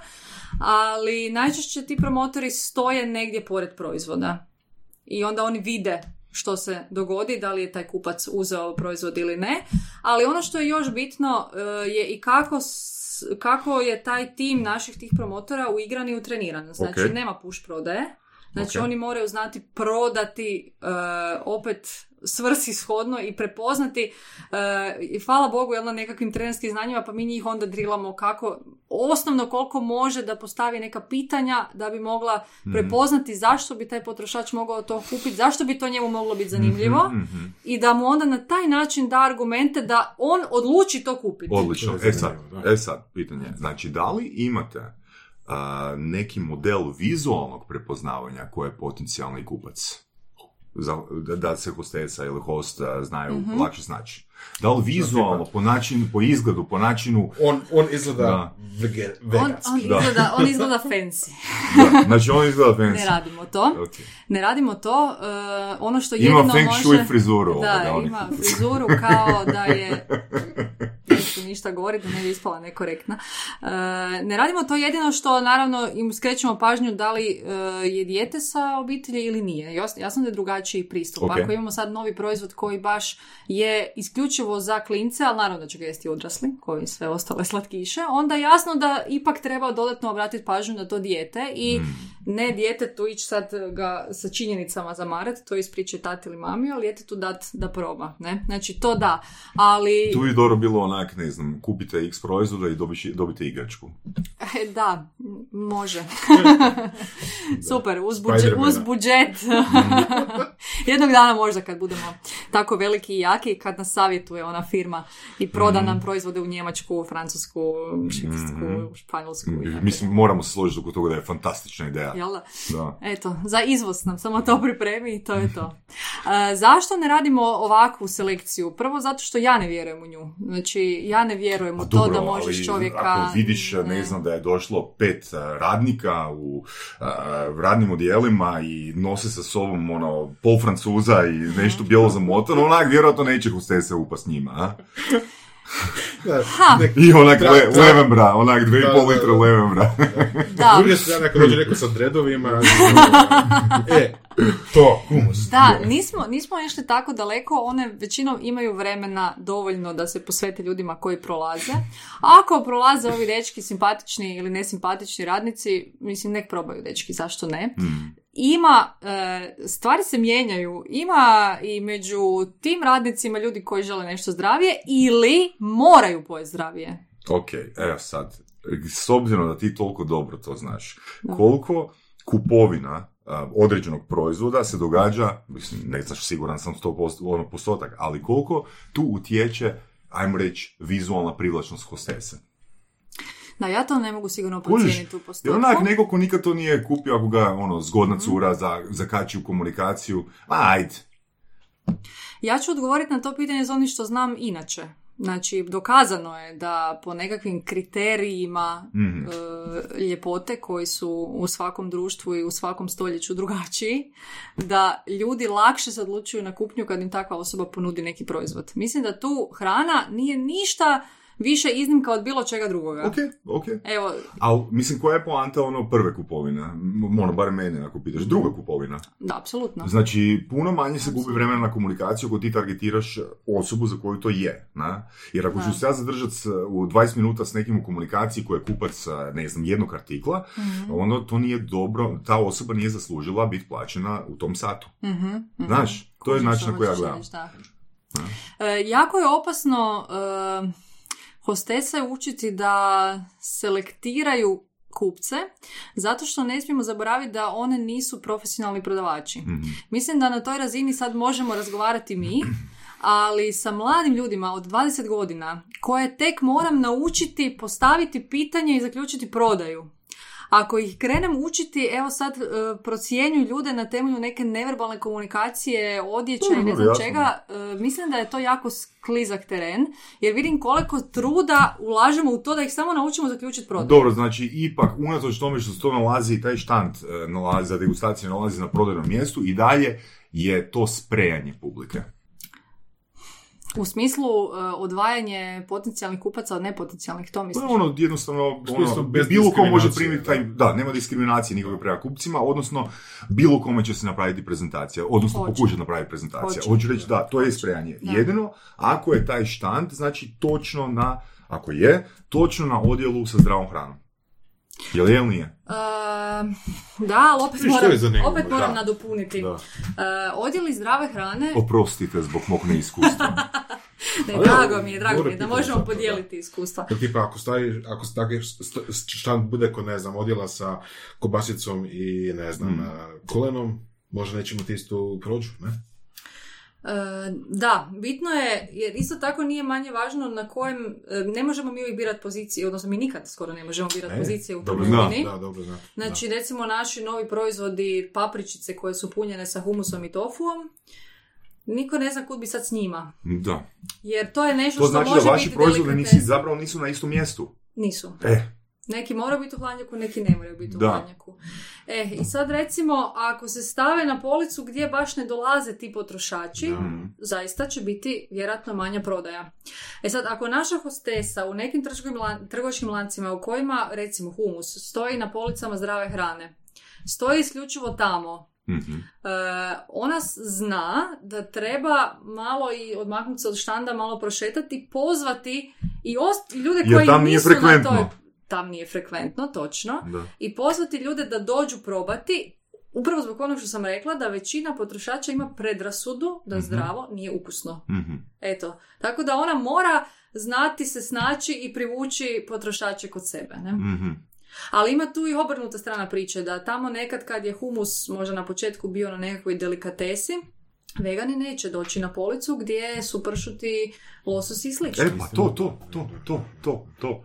Ho- Hoću reći Zato je ono- to mukotrpni posao. uh, Da, hoću reći, nije, nije, nužno, nije nužno ono frekventno mjesto dobro, nego Da, da, da, ciljano, ciljano Da, da, mjesto. da, da, da. Jer hoću reći, ako recimo hostesa a, stoji na dijelu sa delikatesama, Mhm. možda će napraviti pet puta više prezentacija, ali će možda napraviti pet puta manju prodaju. mhm, aha, razumijem. Jer se, je, da. jer, jer ona i vi imate osjećaj da radi, ona ima osjećaj da radi, ali jednostavno to nisu Ali nema zaključivanja, da, da. Da, da, Mhm. da. Da, to je, to je točno. Fascinantno To mi je kod cijele te priče zapravo ta cijela uh, stalna edukacija kupaca, potencijalnih kupaca, jel, korisnika, jel, um, malo ko je probao humus, ja mislim da čak ono, to, to mogu reći bez nekog potrebnog pretjerivanja, jeli? Mhm. I sad neko treba po, navesti da proba nešto novo i potencijalno da postane stalni kupac, što je još Mhm. ono, jel? Da. Da nije to samo, a kupit ću za Božić ili ne znam, za humus Mhm. ili kupit ću, ne znam, prijatelju za, ne znam, rođendan. Prijatelju veganu, da. Veganu, da, da, da, da, tako nešto. To je veliki izazov i upravo to. Mi smo, znači, zaista educirali tržište i puno potrošača je probalo već humus na nekoj, na sajmu, na degustaciji, ali e, dobiti ponovljenu kupnju Eto, ili da. naviku, eh, to je, da znamo odgovor baš na to pitanje, vjerojatno bi Mhm. imali sad još veći Ok, volumen, a kako onda pokušavate raditi re- remarketing? Mhm. Za, za eh, ljude koji su, za kupce koji su jedanput Da. Mhm. testirali, i čak, odnosno kupci, kupili su neki artikl. taj podsjetnik, ne? Pa jedan od razloga zašto smo se odlučili ove godine napraviti taj mali spot na, na televiziji je bilo baš to. Idemo vidjeti da li će time što smo uh, podsjetili kupce kroz tu neku, kroz taj reklamni spot, da li će se oni sjetiti i staviti taj humus u košaricu I? kad dođu u trgovinu. A teško je dati odgovor na to pitanje. Ali, mislim, ja imam i svoje mape odgovor na to pitanje. Meni je najrevolucionarnija, u mojoj glavi najrevolucionarnija rečenica koju sam pročitao u marketingu je marketing is not an event, marketing is a process.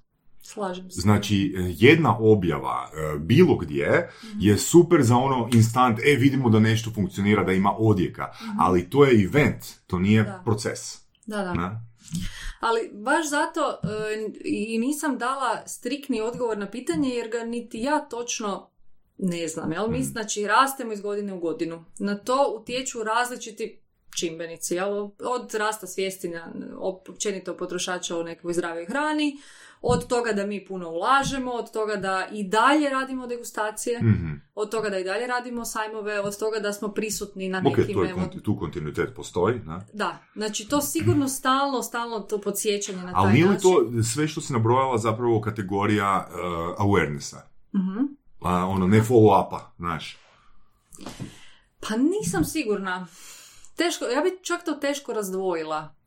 Jer e, ako neko vidi o, vidi, dođe mu sponzorirani oglas na društvenoj mreži, ne? Mhm, pa se onda sjeti, aha, da, gle, to sam nekad prije dvije godine sam to probala, pa onda još vidi možda u dućanu, pa će se sjetiti, pa možda će na nekog to bolje utjecati na, na to da kupi nego na ono koji je vidio na televiziji. Ne? Možda neko drugi će vidjeti na televiziji pa će reći ok, ajde idem to probati jer nikad nisam.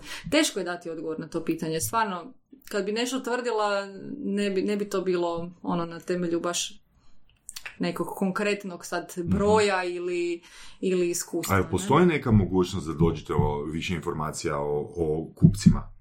Morali bi napraviti nekako vjerojatno relevantno istraživanje tržišta, a za to mi budžeta nemamo. Mhm, kužim, kužim, Kužim. Mi E sad, radije onda ma- odlučimo taj budžet, oprosti samo Mhm. uh, investirati dalje u neki oblik marketinga, odnosno Da, da, promocije, logično, nego meni logično, da. jer mislimo da znamo do, ne, do, ne, ne puno, ali dovoljno da dalje razvijamo tržište. Evo, to je, to je opet Znači- ono second best, Znači, ne? unatoč, da, baš to, unatoč ono uspjesima, unatoč to- tome što ste uspjeli razviti proizvod i doći u trgovačke lance i Horeku i sve to, i dalje je poprilično teško donijeti odluku gdje će budžet ići. Je, Ne? je. A i, na primjer, sad kad e, su se javile te nove podkategorijice, koje su sve čega? e, tih naših proizvoda, na primjer, evo sad krenuli smo sa kečapom od cikle. On, Mhm. skroz opet ideja. nešto čudno, novo, Da. drugačije, sa svim istim onim karakteristikama koji su naša strategija, zdravo, kvalitetno, fino. Ali je to super za word of mouth. A Evo, čak, čak i ako nema prodaju, super za word of mouth. Da. Ali mora imati prodaju u nekom trenutku jer onda će nas maknuti s police. To je ono što si pitao, onaj nekakav period testiranja, ne? Znači, trgovački lanci očekuju da, da se Ali proizvod da li trgovački lanac očekuje da se apsolutno svaki e, proizvod određenog brenda prodaje ili ukupno brend? Jer, na primjer, ti možeš imati jedan proizvod koji je zapravo trigger da ljudi dođu vidjeti ono što je to, a zapravo uzme nešto drugo od brenda. Znači, možda jedan je usidren na, na, na drugi neki set proizvoda, znaš? Razumijem. Jel, jel to konkretan uvjet da moraju svaki od proizvoda na polici određenog brenda moraju imati neku prodaju? Kratkoročno ne, Ok. dugoročno da. Što, što je kratkoročno, što je dugoročno? To je, to je individualno i tu je jako razlika između velikih tvrtki i malih tvrtki. Mhm. Znači nama su sigurno rokovi za to puno kraći. Neka velika tvrtka može kroz svoje velike, ogromne ugovore možda i uvjetovati zbog neke svoje Mhm. strategije da evo se neki proizvod zadrži. To je stvarno poslovna odluka svakog trgovca. To ja čak ni ne mogu niti dati Mhm. profesionalnu procjenu. Ali ovako sad, e, prst palac je to ovako kako sam rekla. M- mi kad lanciramo nove proizvode, naravno da treba biti realan i ne može se u četiri mjeseca očekivati da sad taj, taj proizvod e, odmah ima nekakav super obrtaj, Mhm. Ali se mora vidjeti trend rasta. Ok. Jer ako toga nema i ako su mali volumeni, onda se Gasite vrlo proizvod. brzo vani. Ali da li onda gasite i vi proizvod? E, ovak, mi smo, u pet, mi smo u pet godina, u, znači od tih naših 150 i nešto, maknuli dva proizvoda. Mhm. I to, Tako malo zapravo. to je jako malo. To je Dobro. super. To je jako malo. S tim da opet naglašavam, puno je tu ovih proizvoda začina za horeku, pa Mhm. to nije baš isti pogled kao da je sve na, na polici trgovine, ali svejedno, to je jako dobar prosjek. Da. E, rastali smo se od ta dva proizvoda jer e, ulagali smo, ulagali smo, ulagali smo, ulagali smo, vidjeli smo da to baš i ne ide, a onda su naravno počeli i trgovci nas već stiskati, upozoravati. I u jednom trenutku smo morali jednostavno donijeti tu odluku jer smo vidjeli da niti oni nas više ne, neće tu podržati i držati taj proizvod na Mhm. Zanimljivo mi je da uopće trgovci idu e, riskirati i eksperimentirati, na primjer ketchup od cikle. To je nešto što Mhm. sada me neko pita, da, hoću li vidjeti to u bilo kojoj je. trgovini gdje idem, ono sad, morao bi se zamisliti, znači ono, Aha. da li je ono to nešto što ono, će trgovina prihvatiti kao svoj proizvod, odnosno staviti na, Mhm. na policu. To je fascinantno da se uopće događa. Da, sigurno. Ja da sam u njihovim cipelama isto bi vjerojatno razmišljala hoću li dati nečemu priliku ili neću. Apsolutno, da, da, da. I ja kad e, idem na, na sastanak ili pregovore s njima, uvijek se stavim i u tu poziciju. Mhm. Jer treba čovjek biti realan, ne smiješ Da. biti samo zaljubljen u svoj proizvod. Znači, ok, dolazim sa kečapom od cikle. Ko, zašto bi sad to netko stavio na policu i riskirao tih, e, ne znam, koliko centimetara police da ti da priliku. Ali opet s druge strane, u šumi danas ponude svega, pa moraš s nečim dobiti potrošače. Moraš dobiti nešto drugačije da, da ove koji već im je dosta svega, a ti su većinom naši kupci da žele nešto novo, drugačije, kvalitetno, da onda evo će doći to kupiti i pogledati. Zanimljivo ono. Da. Probao je sve i sad ono još samo ketchup Još mu od samo u životu fali ketchup od cikle. Da. Pa ono sigurno, da, da, što da ne. A, da li je, am, koliko je skupo razviti novi proizvod kad ti već imaš sedam? Mhm. Ili jeftino, ne znam. A ovisi što hoćeš. Ako razgovaramo o proizvodu, znači ako razgovaramo o hrani, Mhm. mm, to je najčešće dizajn, Mhm. ambalaža, I to može, ako imaš jako skupu marketinšku agenciju ili dizajnera, to je jako skupo, ne? Mhm. Ako Znači zapravo nije da ti imaš jedan branding, bla bla i samo kačiš na ambalažu, nego zapravo za apsolutno svaki E, artikl opet, imaš da, opet ovisi. dizajn, da. E, jer ako nama humus sad ima nekakav svoj vizual i ako naši novi ovi proizvodi za klince, Magic, ti mliječni štapići koji su jedini bez glutena, oni ne mogu imati isti vizualni identitet, ne? Mhm. Mislim, mogli smo se mi odlučiti za to, jer eto, iz nekog razloga smo procijenili da je dobro da budu slični, ali e, odlučili smo se, pa će tržište pokazati li to bilo dobro ili nije, da oni budu totalno diametralno suprotni, da ove boje vrište, da klinci ide na polici. Ko je odlučio? Uh, vi ili di- di- dizajner? Dizajneri? A pa mi na kraju uvijek. Ok. Da, e, dizajner je naravno dobrodošlo, do, dobrodošao da da svoje Na čašu ideje, vina, ali... na čašu vina. Dobro pitanje, Znači, dobro dizajneri, javite se Silviji kad vam treba čaša vina. A, dobro pitanje, jesu trgovci pokušali utjecati na dizajn? Em, pa Kao, često... ovo izgleda previše, šta ja znam šta, dosadno, dajte nešto drugo. Oni često kažu svoje mišljenje, što ja jako pozdravljam. Da. To je dobro. Ali isto tako, mm, nisu nas nikad baš uvjetovali. No, to baš niti ne bi smjeli, jel?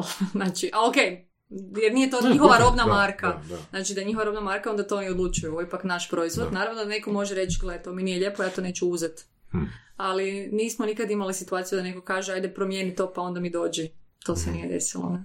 Ali meni je super kad nam kažu svoje mišljenje. Ne moramo ga uvijek prihvatiti, ali što više čuješ, to bolje. Jer ti ljudi na kraju krajeva se bave tim poslom i tu su stručnjaci, ne? Neko manje, neko više, ali imaju iskustva. Ok. Uh, koje si struke ti, Silvija? Ekonomiju sam Odlično. A, znači, znaš za Pareto princip, na? Mhm. A, možeš malo objasniti? Pa mislim, mogu, naravno. On se pokazao sto puta točnim i, i u našem biznisu, isto tako. E, sad to te baš Iako ja naravno pitat. neću otkrivati brojke, jer E, to je pa ipak dobro. poslovna tajna, ali e, na puno, puno Dobro, da otkrijemo se- tajnu, znači Silvija došla Silvija tu isključivo da proba još progurati taj čips od cikle.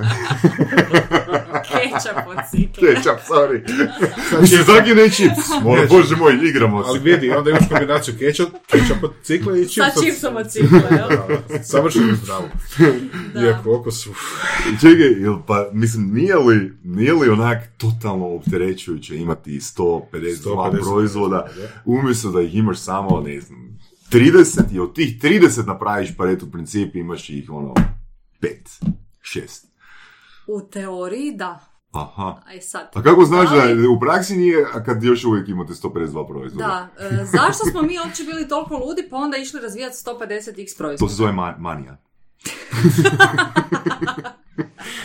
Možda. Hvala.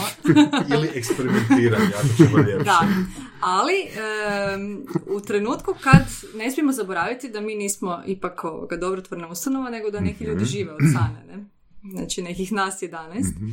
I onda da bi preživio, ti moraš dići volumen prodaje jer moraš isplatiti neke plaće. E, jedno pitanje. Jel prodajete himalajsku sol? Ne. Ok, može da. Je li ovo bilo eliminacijsko pitanje? Je.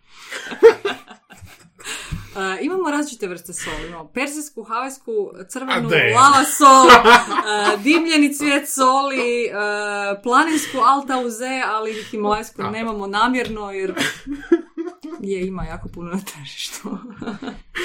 A ove Ok. sve inače ekstra soli su za hotele i to je baš nešto onako ekstra za a la carte, da, toga nema u trgovinama.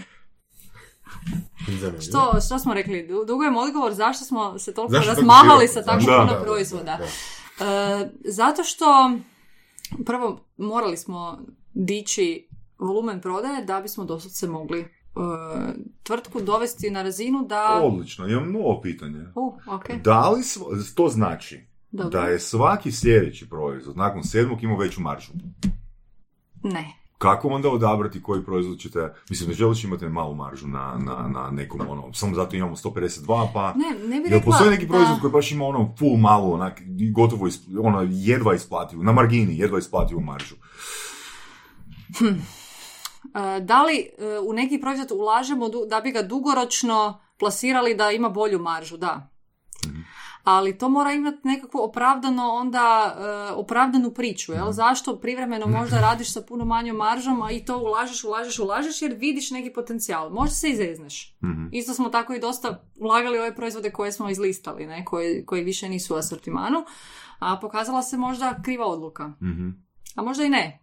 Neke hotele smo baš evo možda zadržali zato što taj proizvod ide super u hotelima, ali ne prodaje se dobro u trgovini. Mhm. Na primjer, evo jedna Kužim. čudna specifičnost. Znači, da, da. gdje e, je ogromna, ogromna razlika, ne? Ali, s druge strane, e, i naši potrošači z- očekuju od Sane da ima nešto novo. Znači, ok, super. E, imaš humus, odličan je, tvoj volim najviše, dobro. Sad, ne, ne zovu oni nas kad ćete vi nešto novo lansirati, ne?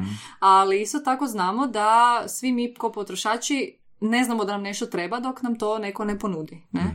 E, Onak, očekujem 500 proizvoda sljedeće godine. da, to kao evo Sana mi očekujemo od vas ketchup po cikle. Niko nam to nije rekao, ali isto tako se naši potrošači jako, dob- jako ugodno iznenade. Ili, na primjer, krenuli smo nedavno sa guacamole namazom. Avokado je totalni hit u svijetu. Nije nas niko zvao kad ćete imati guacamole, ali zato smo dobili užasno puno poruka na, na Facebook i na, na Instagram. Wow, imate guacamole, zašto toga nije bilo do sad? Najbolji na svijetu, top proizvod, super po ono. E, znači, e, razvoj i širenje je nužno M za opstanak, M za neku disperziju rizika. Ne smijemo zaboraviti da živjeti samo od jednog proizvoda, to je ona klasična, ne, kad već smo na ekonomiji, nemoj sva jaja u istu košaru, to je to. Jer ako se e, niša e, humusa na tržištu počne stagnirati Dobro, i smanjivati, Ali, ali gledaj, mislim, govorimo o disperziji rizika. A? Pa ok, onda nije bilo jednostavnije, recimo, imati 30 proizvoda i te iste 30 proizvoda, recimo, plasirati pod drugim brendom. pa kanibalizirali bi se, ne? Zašto? Ok, ako imamo drugim brendom i recimo da je tržište ima Mislim, indeks prodaje ne znam, 100 i Mhm. sad, Ali To vi je- imate konkurenciju. Nije, nije da je Ok. Sana jedina.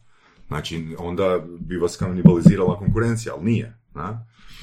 ok, mi naravno ne znamo da li se dio potrošača je nastao novih, a dio starih da li je možda otišao kod konkurencije, ne? Znači Mhm, možda je naš rast mogao biti Mhm. 50%, a sad je recimo 18 jer je možda x potrošača otišlo kod Mhm. konkurencije. Znači ja to ne mogu znati, ne? Mhm. Upravo i ono, e, zato što nismo napravili ozbiljno istraživanje tržišta da bi sad imali sve moguće podatke Mhm, o konkurenciji. To su više možda brojke na temelju nekakvog i osjećaja i onoga što vidimo na, na Mhm. polici i Ok, a e, koji vam je onda proces odlučivanja e, ovaj proizvod gasimo? Mhm. Odnosno povlačimo? um, ha, u Je principu... to teško? Je. to je onak, joj, koliko smo uložili, joj, koliko smo novaca tu potrošili. E, malo je emocionalno onako teško. Ne? Sad recimo taj jedan koji smo ugasili je baš bio proizvod od početka, zvao se povrtni miks. Fantastično, ljudi ga obožavaju na sajmovima, joj, fino, fino, fino. Da. E, onda na polici, joj, Čekaj, čudno, oni dvoje ljudi kao obožavaju. Zezam se. Da. Da, recimo, e, bilo nam je teško, ali s druge strane, bože moj, ono, vidi se da proizvod e, nema dobar volumen, investirali smo x tisuća kuna u njega u pet godina ili u četiri godine, ok, trgovci isto nisu zadovoljni sa prodajom, ništa, ma- maknut ćemo. To je ono, poslovna Koliko ste prilagođavali, ili kad ste išli raditi nove proizvode, prilagođavali recepte kobojage domaćem tržištu? Zašto to, mislim, koja je ideja iza toga? Tipa, on, da, u početku je bio čips, pa onda čips sa paprikom, pa čips sa kulinom, pa čips sa slaninom. Mhm. Da će tako jednog dana biti i humus sa okusom, ne znam, baranjske svinje? Pa pitanje je super, zapravo, e, mi smo razmišljali tako, ne baš sa Dobro, ne mora baš točno to biti, ok. Ali e, humus sa bućinim sjemenkama je tako nastao. Ok. Jer e, mi smo podravci, ne, ja sam iz Koprivnice i mi obožavamo i bućine sjemenke i bućino ulje i sve jedemo sa bućinim uljem. Pa smo jednom tako bućino ulje zamiješali u humus i to je bilo wow. I onda smo rekli to moramo imat. I tako smo razvili Nice, proizvod. nice. Evo, i to je taj spoj.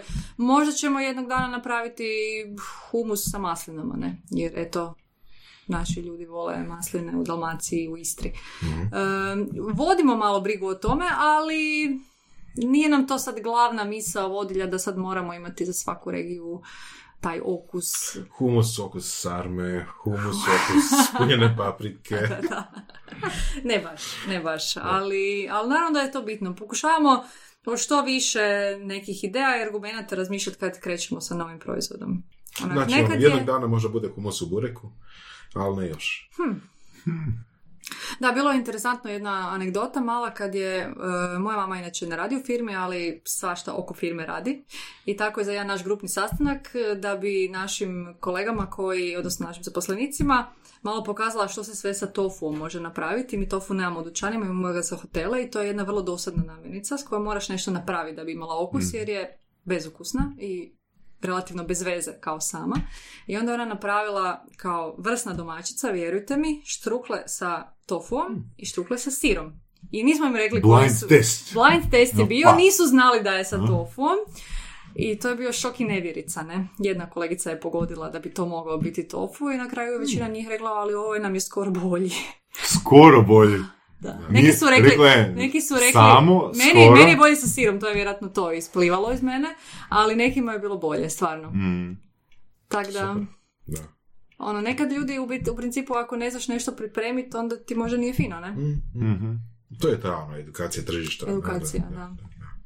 Tako da mi kroz naš web malo imamo receptiće i to, ali opet trebaš i na web dovesti ljude. Mm. To je sveukupno vrlo hrabro, mislim, bar meni čini da je vrlo hrabro ići sa takvom idejom, jel, uh, humusa, veganskih namirnica, začina i sve skupa van, kad je neko će reći, evo, hoću pokrenuti biznis, šta ću raditi, pa prodavat ću, ne znam, ono, burek ili ne znam, otvorit ću ono, tri milijuntu, uh, da, hamburgerčinicu ili nešto mm tako, da. Sigurno da je ludo, ne samo hrabro. Ali ste imali brojke.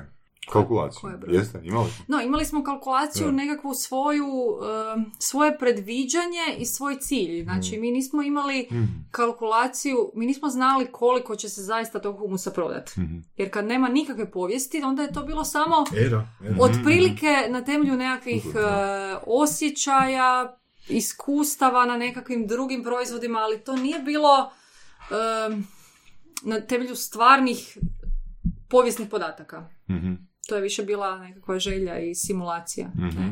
Ali da je, da je to malo ludo je. I s jedne pa, strane... hrabro. Da. I hrabro. S jedne strane je naravno blagoslov biti prvi, jer kao prvi si postavljaš standarde, naučili smo naše potrošače kakav je to okus originalnog humusa i tu sigurno da je to jako dobro. Mhm. Ali opet je i prokletstvo biti prvi, jer mhm. gradiš tržište znači, mi smo napravili te stotine i stotine degustacija i sad ove godine evo su i neki drugi e, proizvođači došli na tržište već koje, ja neću reći da je tržište e, uhodano, i, i, i, veliko, ali postoji. Prije mm pet godina tržište humusa nije postojalo. Mhm. Mi smo ga izgradili. Sad tržište nekako tako kako je postoji tako da su ti igrači sad došli. Ne? Da. Ali dobro, to je nešto što je normalno i zato uh, mi i razvijamo neke nove proizvode, neke nove kategorije, mm-hmm. da bi s vremenom i dalje uh, bili... Razvijali tržište. A, razvijali tržište, da. da. Evo, jedno glupo pitanje koje moram postaviti, inače se sigurno će neko reći da, zašto nisam. Ovaj, ta riječ humus, jel? Dobro. Jeste imali kad problema oko toga, nerazumijevanja šta je humus, a šta je onaj drugi humus? Da, ma više, neću reći problema, više smijeha. Dobro. ali smo to tako i postavili od početka, jer prvo, svi naši zaposlenici koji smo došli, prvo smo morali ljudima ispričati što je humus. A nije bilo testiranje ovaj. što je humus, a što nije da, humus. Da, ne, ne, više blind test pa probaj žličicu. E, tako da, to je, to je bilo sa svima e, fora i sa našim prijateljima, tako da to od početka je zezancija na temu mm. humusa. Isto tako smo i naše te promotore hostese e, naučili da se s tom riječu zezaju, da, da, e, da se spreme na to da ljudi sigurno ne znaju. I Doslovce, ja ne znam koliko sam isto se ja ono, ljudima na pregovorima zezala, ok, ne nosim vam glista i zemlju, nosim nešto za jest, ne? I mislim da na kraju to tako treba postaviti, jer ljudima ako se postaviš ono, joj kak ti to ne znaš, a normalno da ne znam, onda će ljudi se osjećati mm, neugodno. Ok, nastavak pitanja. Da. A, jeste kad razmišljali uopće ne koristite riječ humus, nego da samo kažete Jesmo. pašteta od slanutka ili nešto tog tipa što je ono obič. Ja, sam, ja sam razmišljao o dvije točkice iznad u. Da. E, pa to je bila jedna velika debata, opet onako uz čašu vina, ono što se Saši jako sviđa. E, Nemoj u jednini govoriti. Da, da, dobro, Sviđa da, se. Nije izjasnio. Pristaje, pristaje, može, može. u toj predpripremnoj fazi, kad se razgo- razgovaralo o svemu, kad još ni dobavljač nije bio skroz definiran, mi smo stvarno imali veliku glavobolju da li postaviti ime humus ili ga promijeniti i napisati neko drugo ime možda, osmisliti ime ili samo napisati nama za slanutka. Ili, ne daj Bože, pašteta od slanutka. Odlučili smo ono, se... level, da. Da. E, ali u tom trenutku kad nemaš sva ova iskustva koja smo mi sad imali, onda su ti te sve ideje vrlo relevantne i sve su ti, imaju neku svoju težinu, ne? Sve ima svoj neki plus. Mislim, prije pet godina možda neki ljudi bi lakše, ili sad, lakše kupili paštetu. Mhm. Sad Ja raz- mislim, razmišljamo da, o volumenima, jel? da, da, ne da, razmišljamo o fancy Mislim, priči. Ako budete imali još jedan dodatni brand, pa šteta od slavuka, vjerujem da je to ono... zaga- Zagarantirano. Da, naravno da to treba pratiti onda i neku drugu cijenu, vjerojatno. naravno. Ok, možda, možda i ne, ali Pa to je to, ono, 30 proizvoda pod drugim brendom ne mora biti ono isti proizvod, nego igranje, Da, igranje da. s imenima, igranje s imenima, za- u cilju približavanja publici, ne? Da, i mora biti malo igranje s kvalitetom, a to ne bi. Ali to je drugi brand. Ne, da, ok, to je druga strategija. Ne, o, mi smo se odlučili da za sad imamo tu strategiju i, i, i ne bi previše svaštarili zato što nas je malo, nemamo niti... Ne bi previše svaštarili, tu kaže, tu kaže osoba koja ima 152 proizvoda. Ih je puno znači. I koja je možda samo dva. imaju pet. Moje pitanje za tebe je bilo, što bi za tebe, po tvojim kriterijima, Silvija- značilo previše svaštariti? Prodavat čavle. Dobro. Da li je odgovor dobar? Može, može. Znači, Bauhaus ništa za sad. Ništa za sada. Evo, odlučili smo se za ime humus, jer ipak ljudi koji znaju, koji su ga jeli negdje vani, koji putuju, koji su više educirani o hrani, su bili, i sada su, ali su tada bili naša prva ciljana publika. Mhm. Naši prvi kupci, prvi potrošači. Ljudi koji su prvi dolazili na sajmove i rekli, jao, konačno, pa to je to, pa to smo jeli, ne znam, u Izraelu, u Libanonu, pa to Pitanje je samo da li će biti ponovljeni kupci ili su se samo jedan put oduševili. Pa, rekla bi da su ti ponovljeni. Ok. Um, jel razmišljate kad da je, da, da je to što radite s humusom ono, potencijalni trend? Mhm. Razmišljamo. Razmišljali smo puno o tome.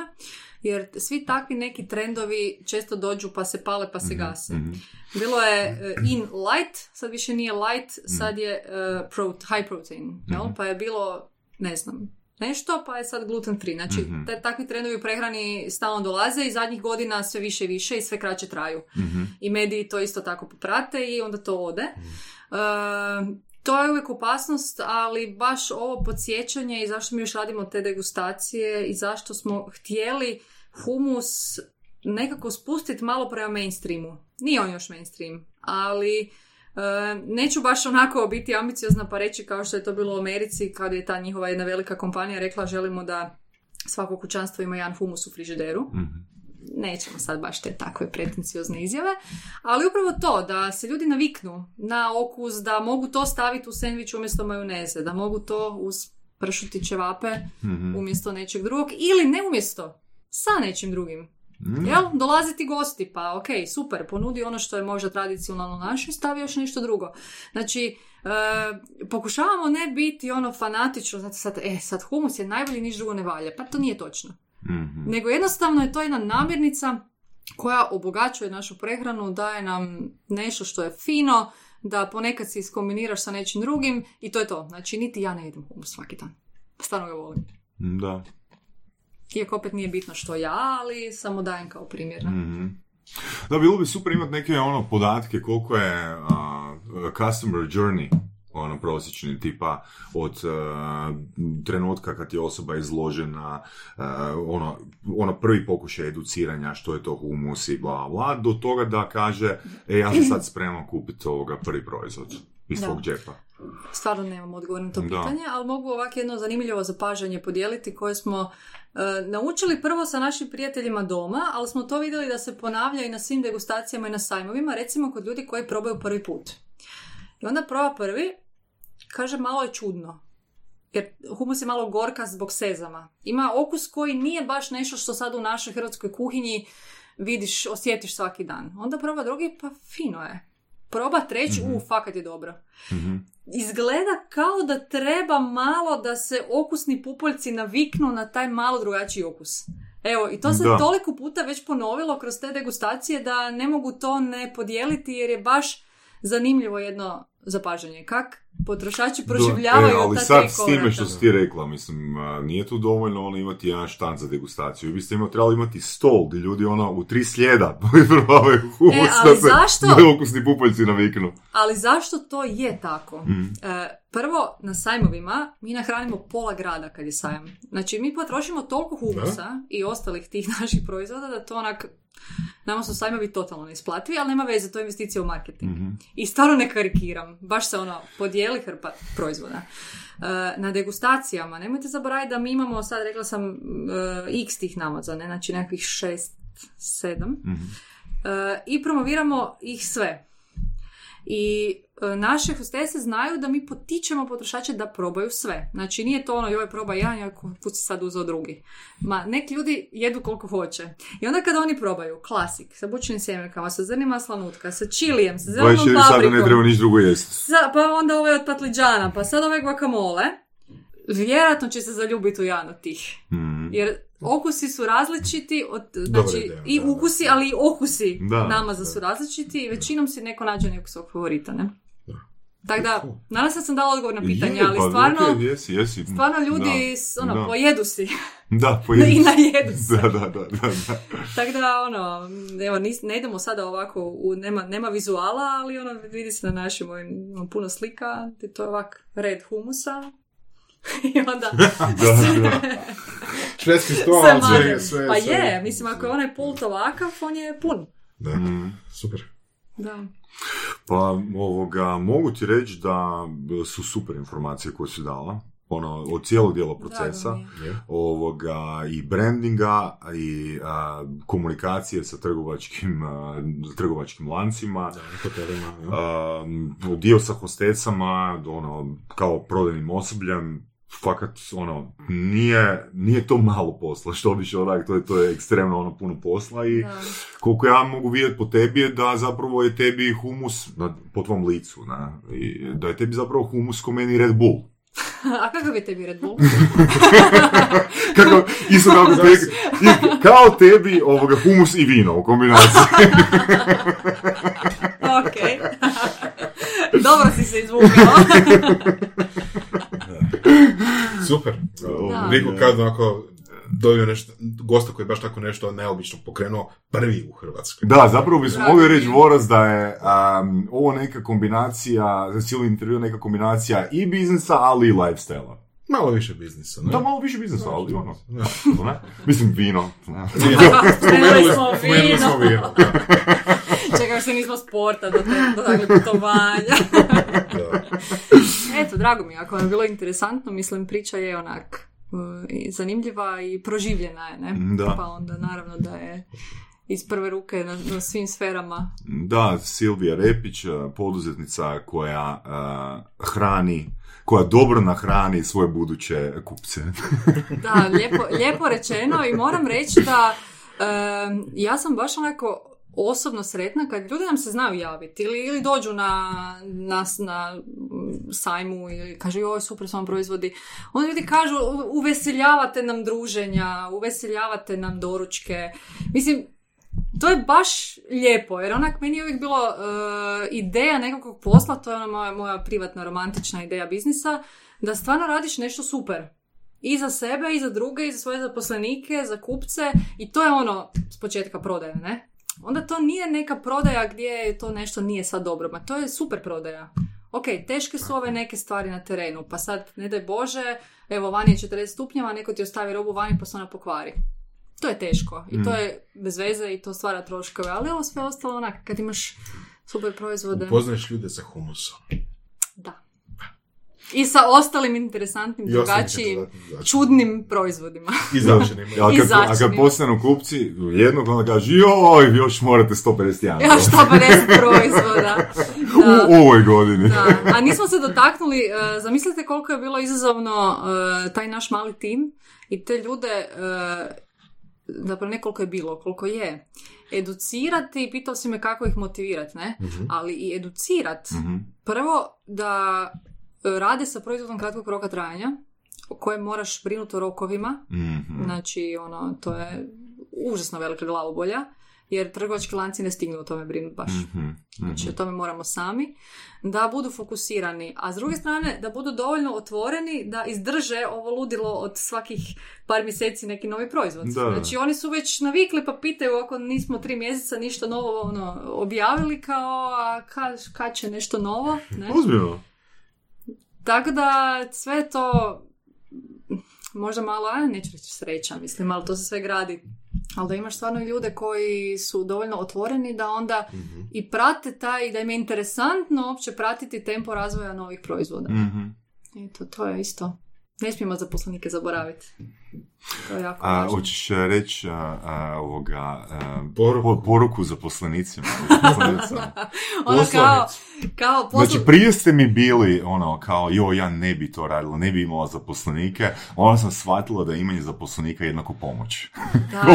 Saša, ali to se nije, to nije, nije, nije se to desilo na taj način. Nisam prije ovo mislila, tako da to ne bi bilo autentično. Znači, šalim se, pa samo sam analogno ovoga, promjeni, promjeni riječi prodaje. a? Da, da. Ali te dvije riječi su...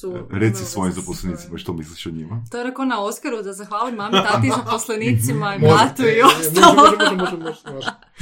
Govor. Da, govor si nisam spremila, ali, ali ta, e, što je sad kao A govori, floskula- znaš bi ti rekli ovoga, Govori self-help, govori iz hrca. Govori iz srca. Još sam znala što ćeš mi reći, Pa da, da, i srca to. i duše. Ali točno je da su zaposlenici sve u firmi, jer isto kao što sam i ja važna u svojoj firmi, pa i oni su važni isto, ne? Naravno da je neko, nekog teže zamijeniti, nekog lakše, koji u svakoj korporaciji velikoj. Jer ne lakše zato što on manje vrijedan, nego teže i lakše zato što neko ima manje više znanja i sposobnosti. Hmm. Ali stvarno, mislim, bez ljudi, bez dobrih ljudi, bez fokusiranih ljudi, nema ničega. Mislim da svako ko ono, ima, i malo živi svoj posao i kvalitetno ga radi, to zna. To nije samo ovak sad moja sladunjava rečenica za kraj. Nije. Ne uopće. Silvija, hvala ti puno na tvom vremenu. Hvala vam. Hvala na ti puno na iskustvu. Ovako lijepom jednom. I držimo fige da malo češće razmišljaš o paretovom principu. E, misliš da ovih sad 150 nešto postane ovih os- 80%, a da novih 500 proizvoda Bravo. čini, Bravo. čini 20%. Taman to. Hvala. Svaka čast, svaka čast. A vidjet ćemo, gledaj. Slušali ste podcast Surove strasti. Ako vam se sviđa, lajkajte. Ako se slažete s gostom, komentirajte. Ili ako se ne slažete, Ako imate pitanja za ovog ili druge goste, pišite nam u komentarima. šarite nas prijateljima sa sličnim interesima i čujemo se u sljedećoj epizodi.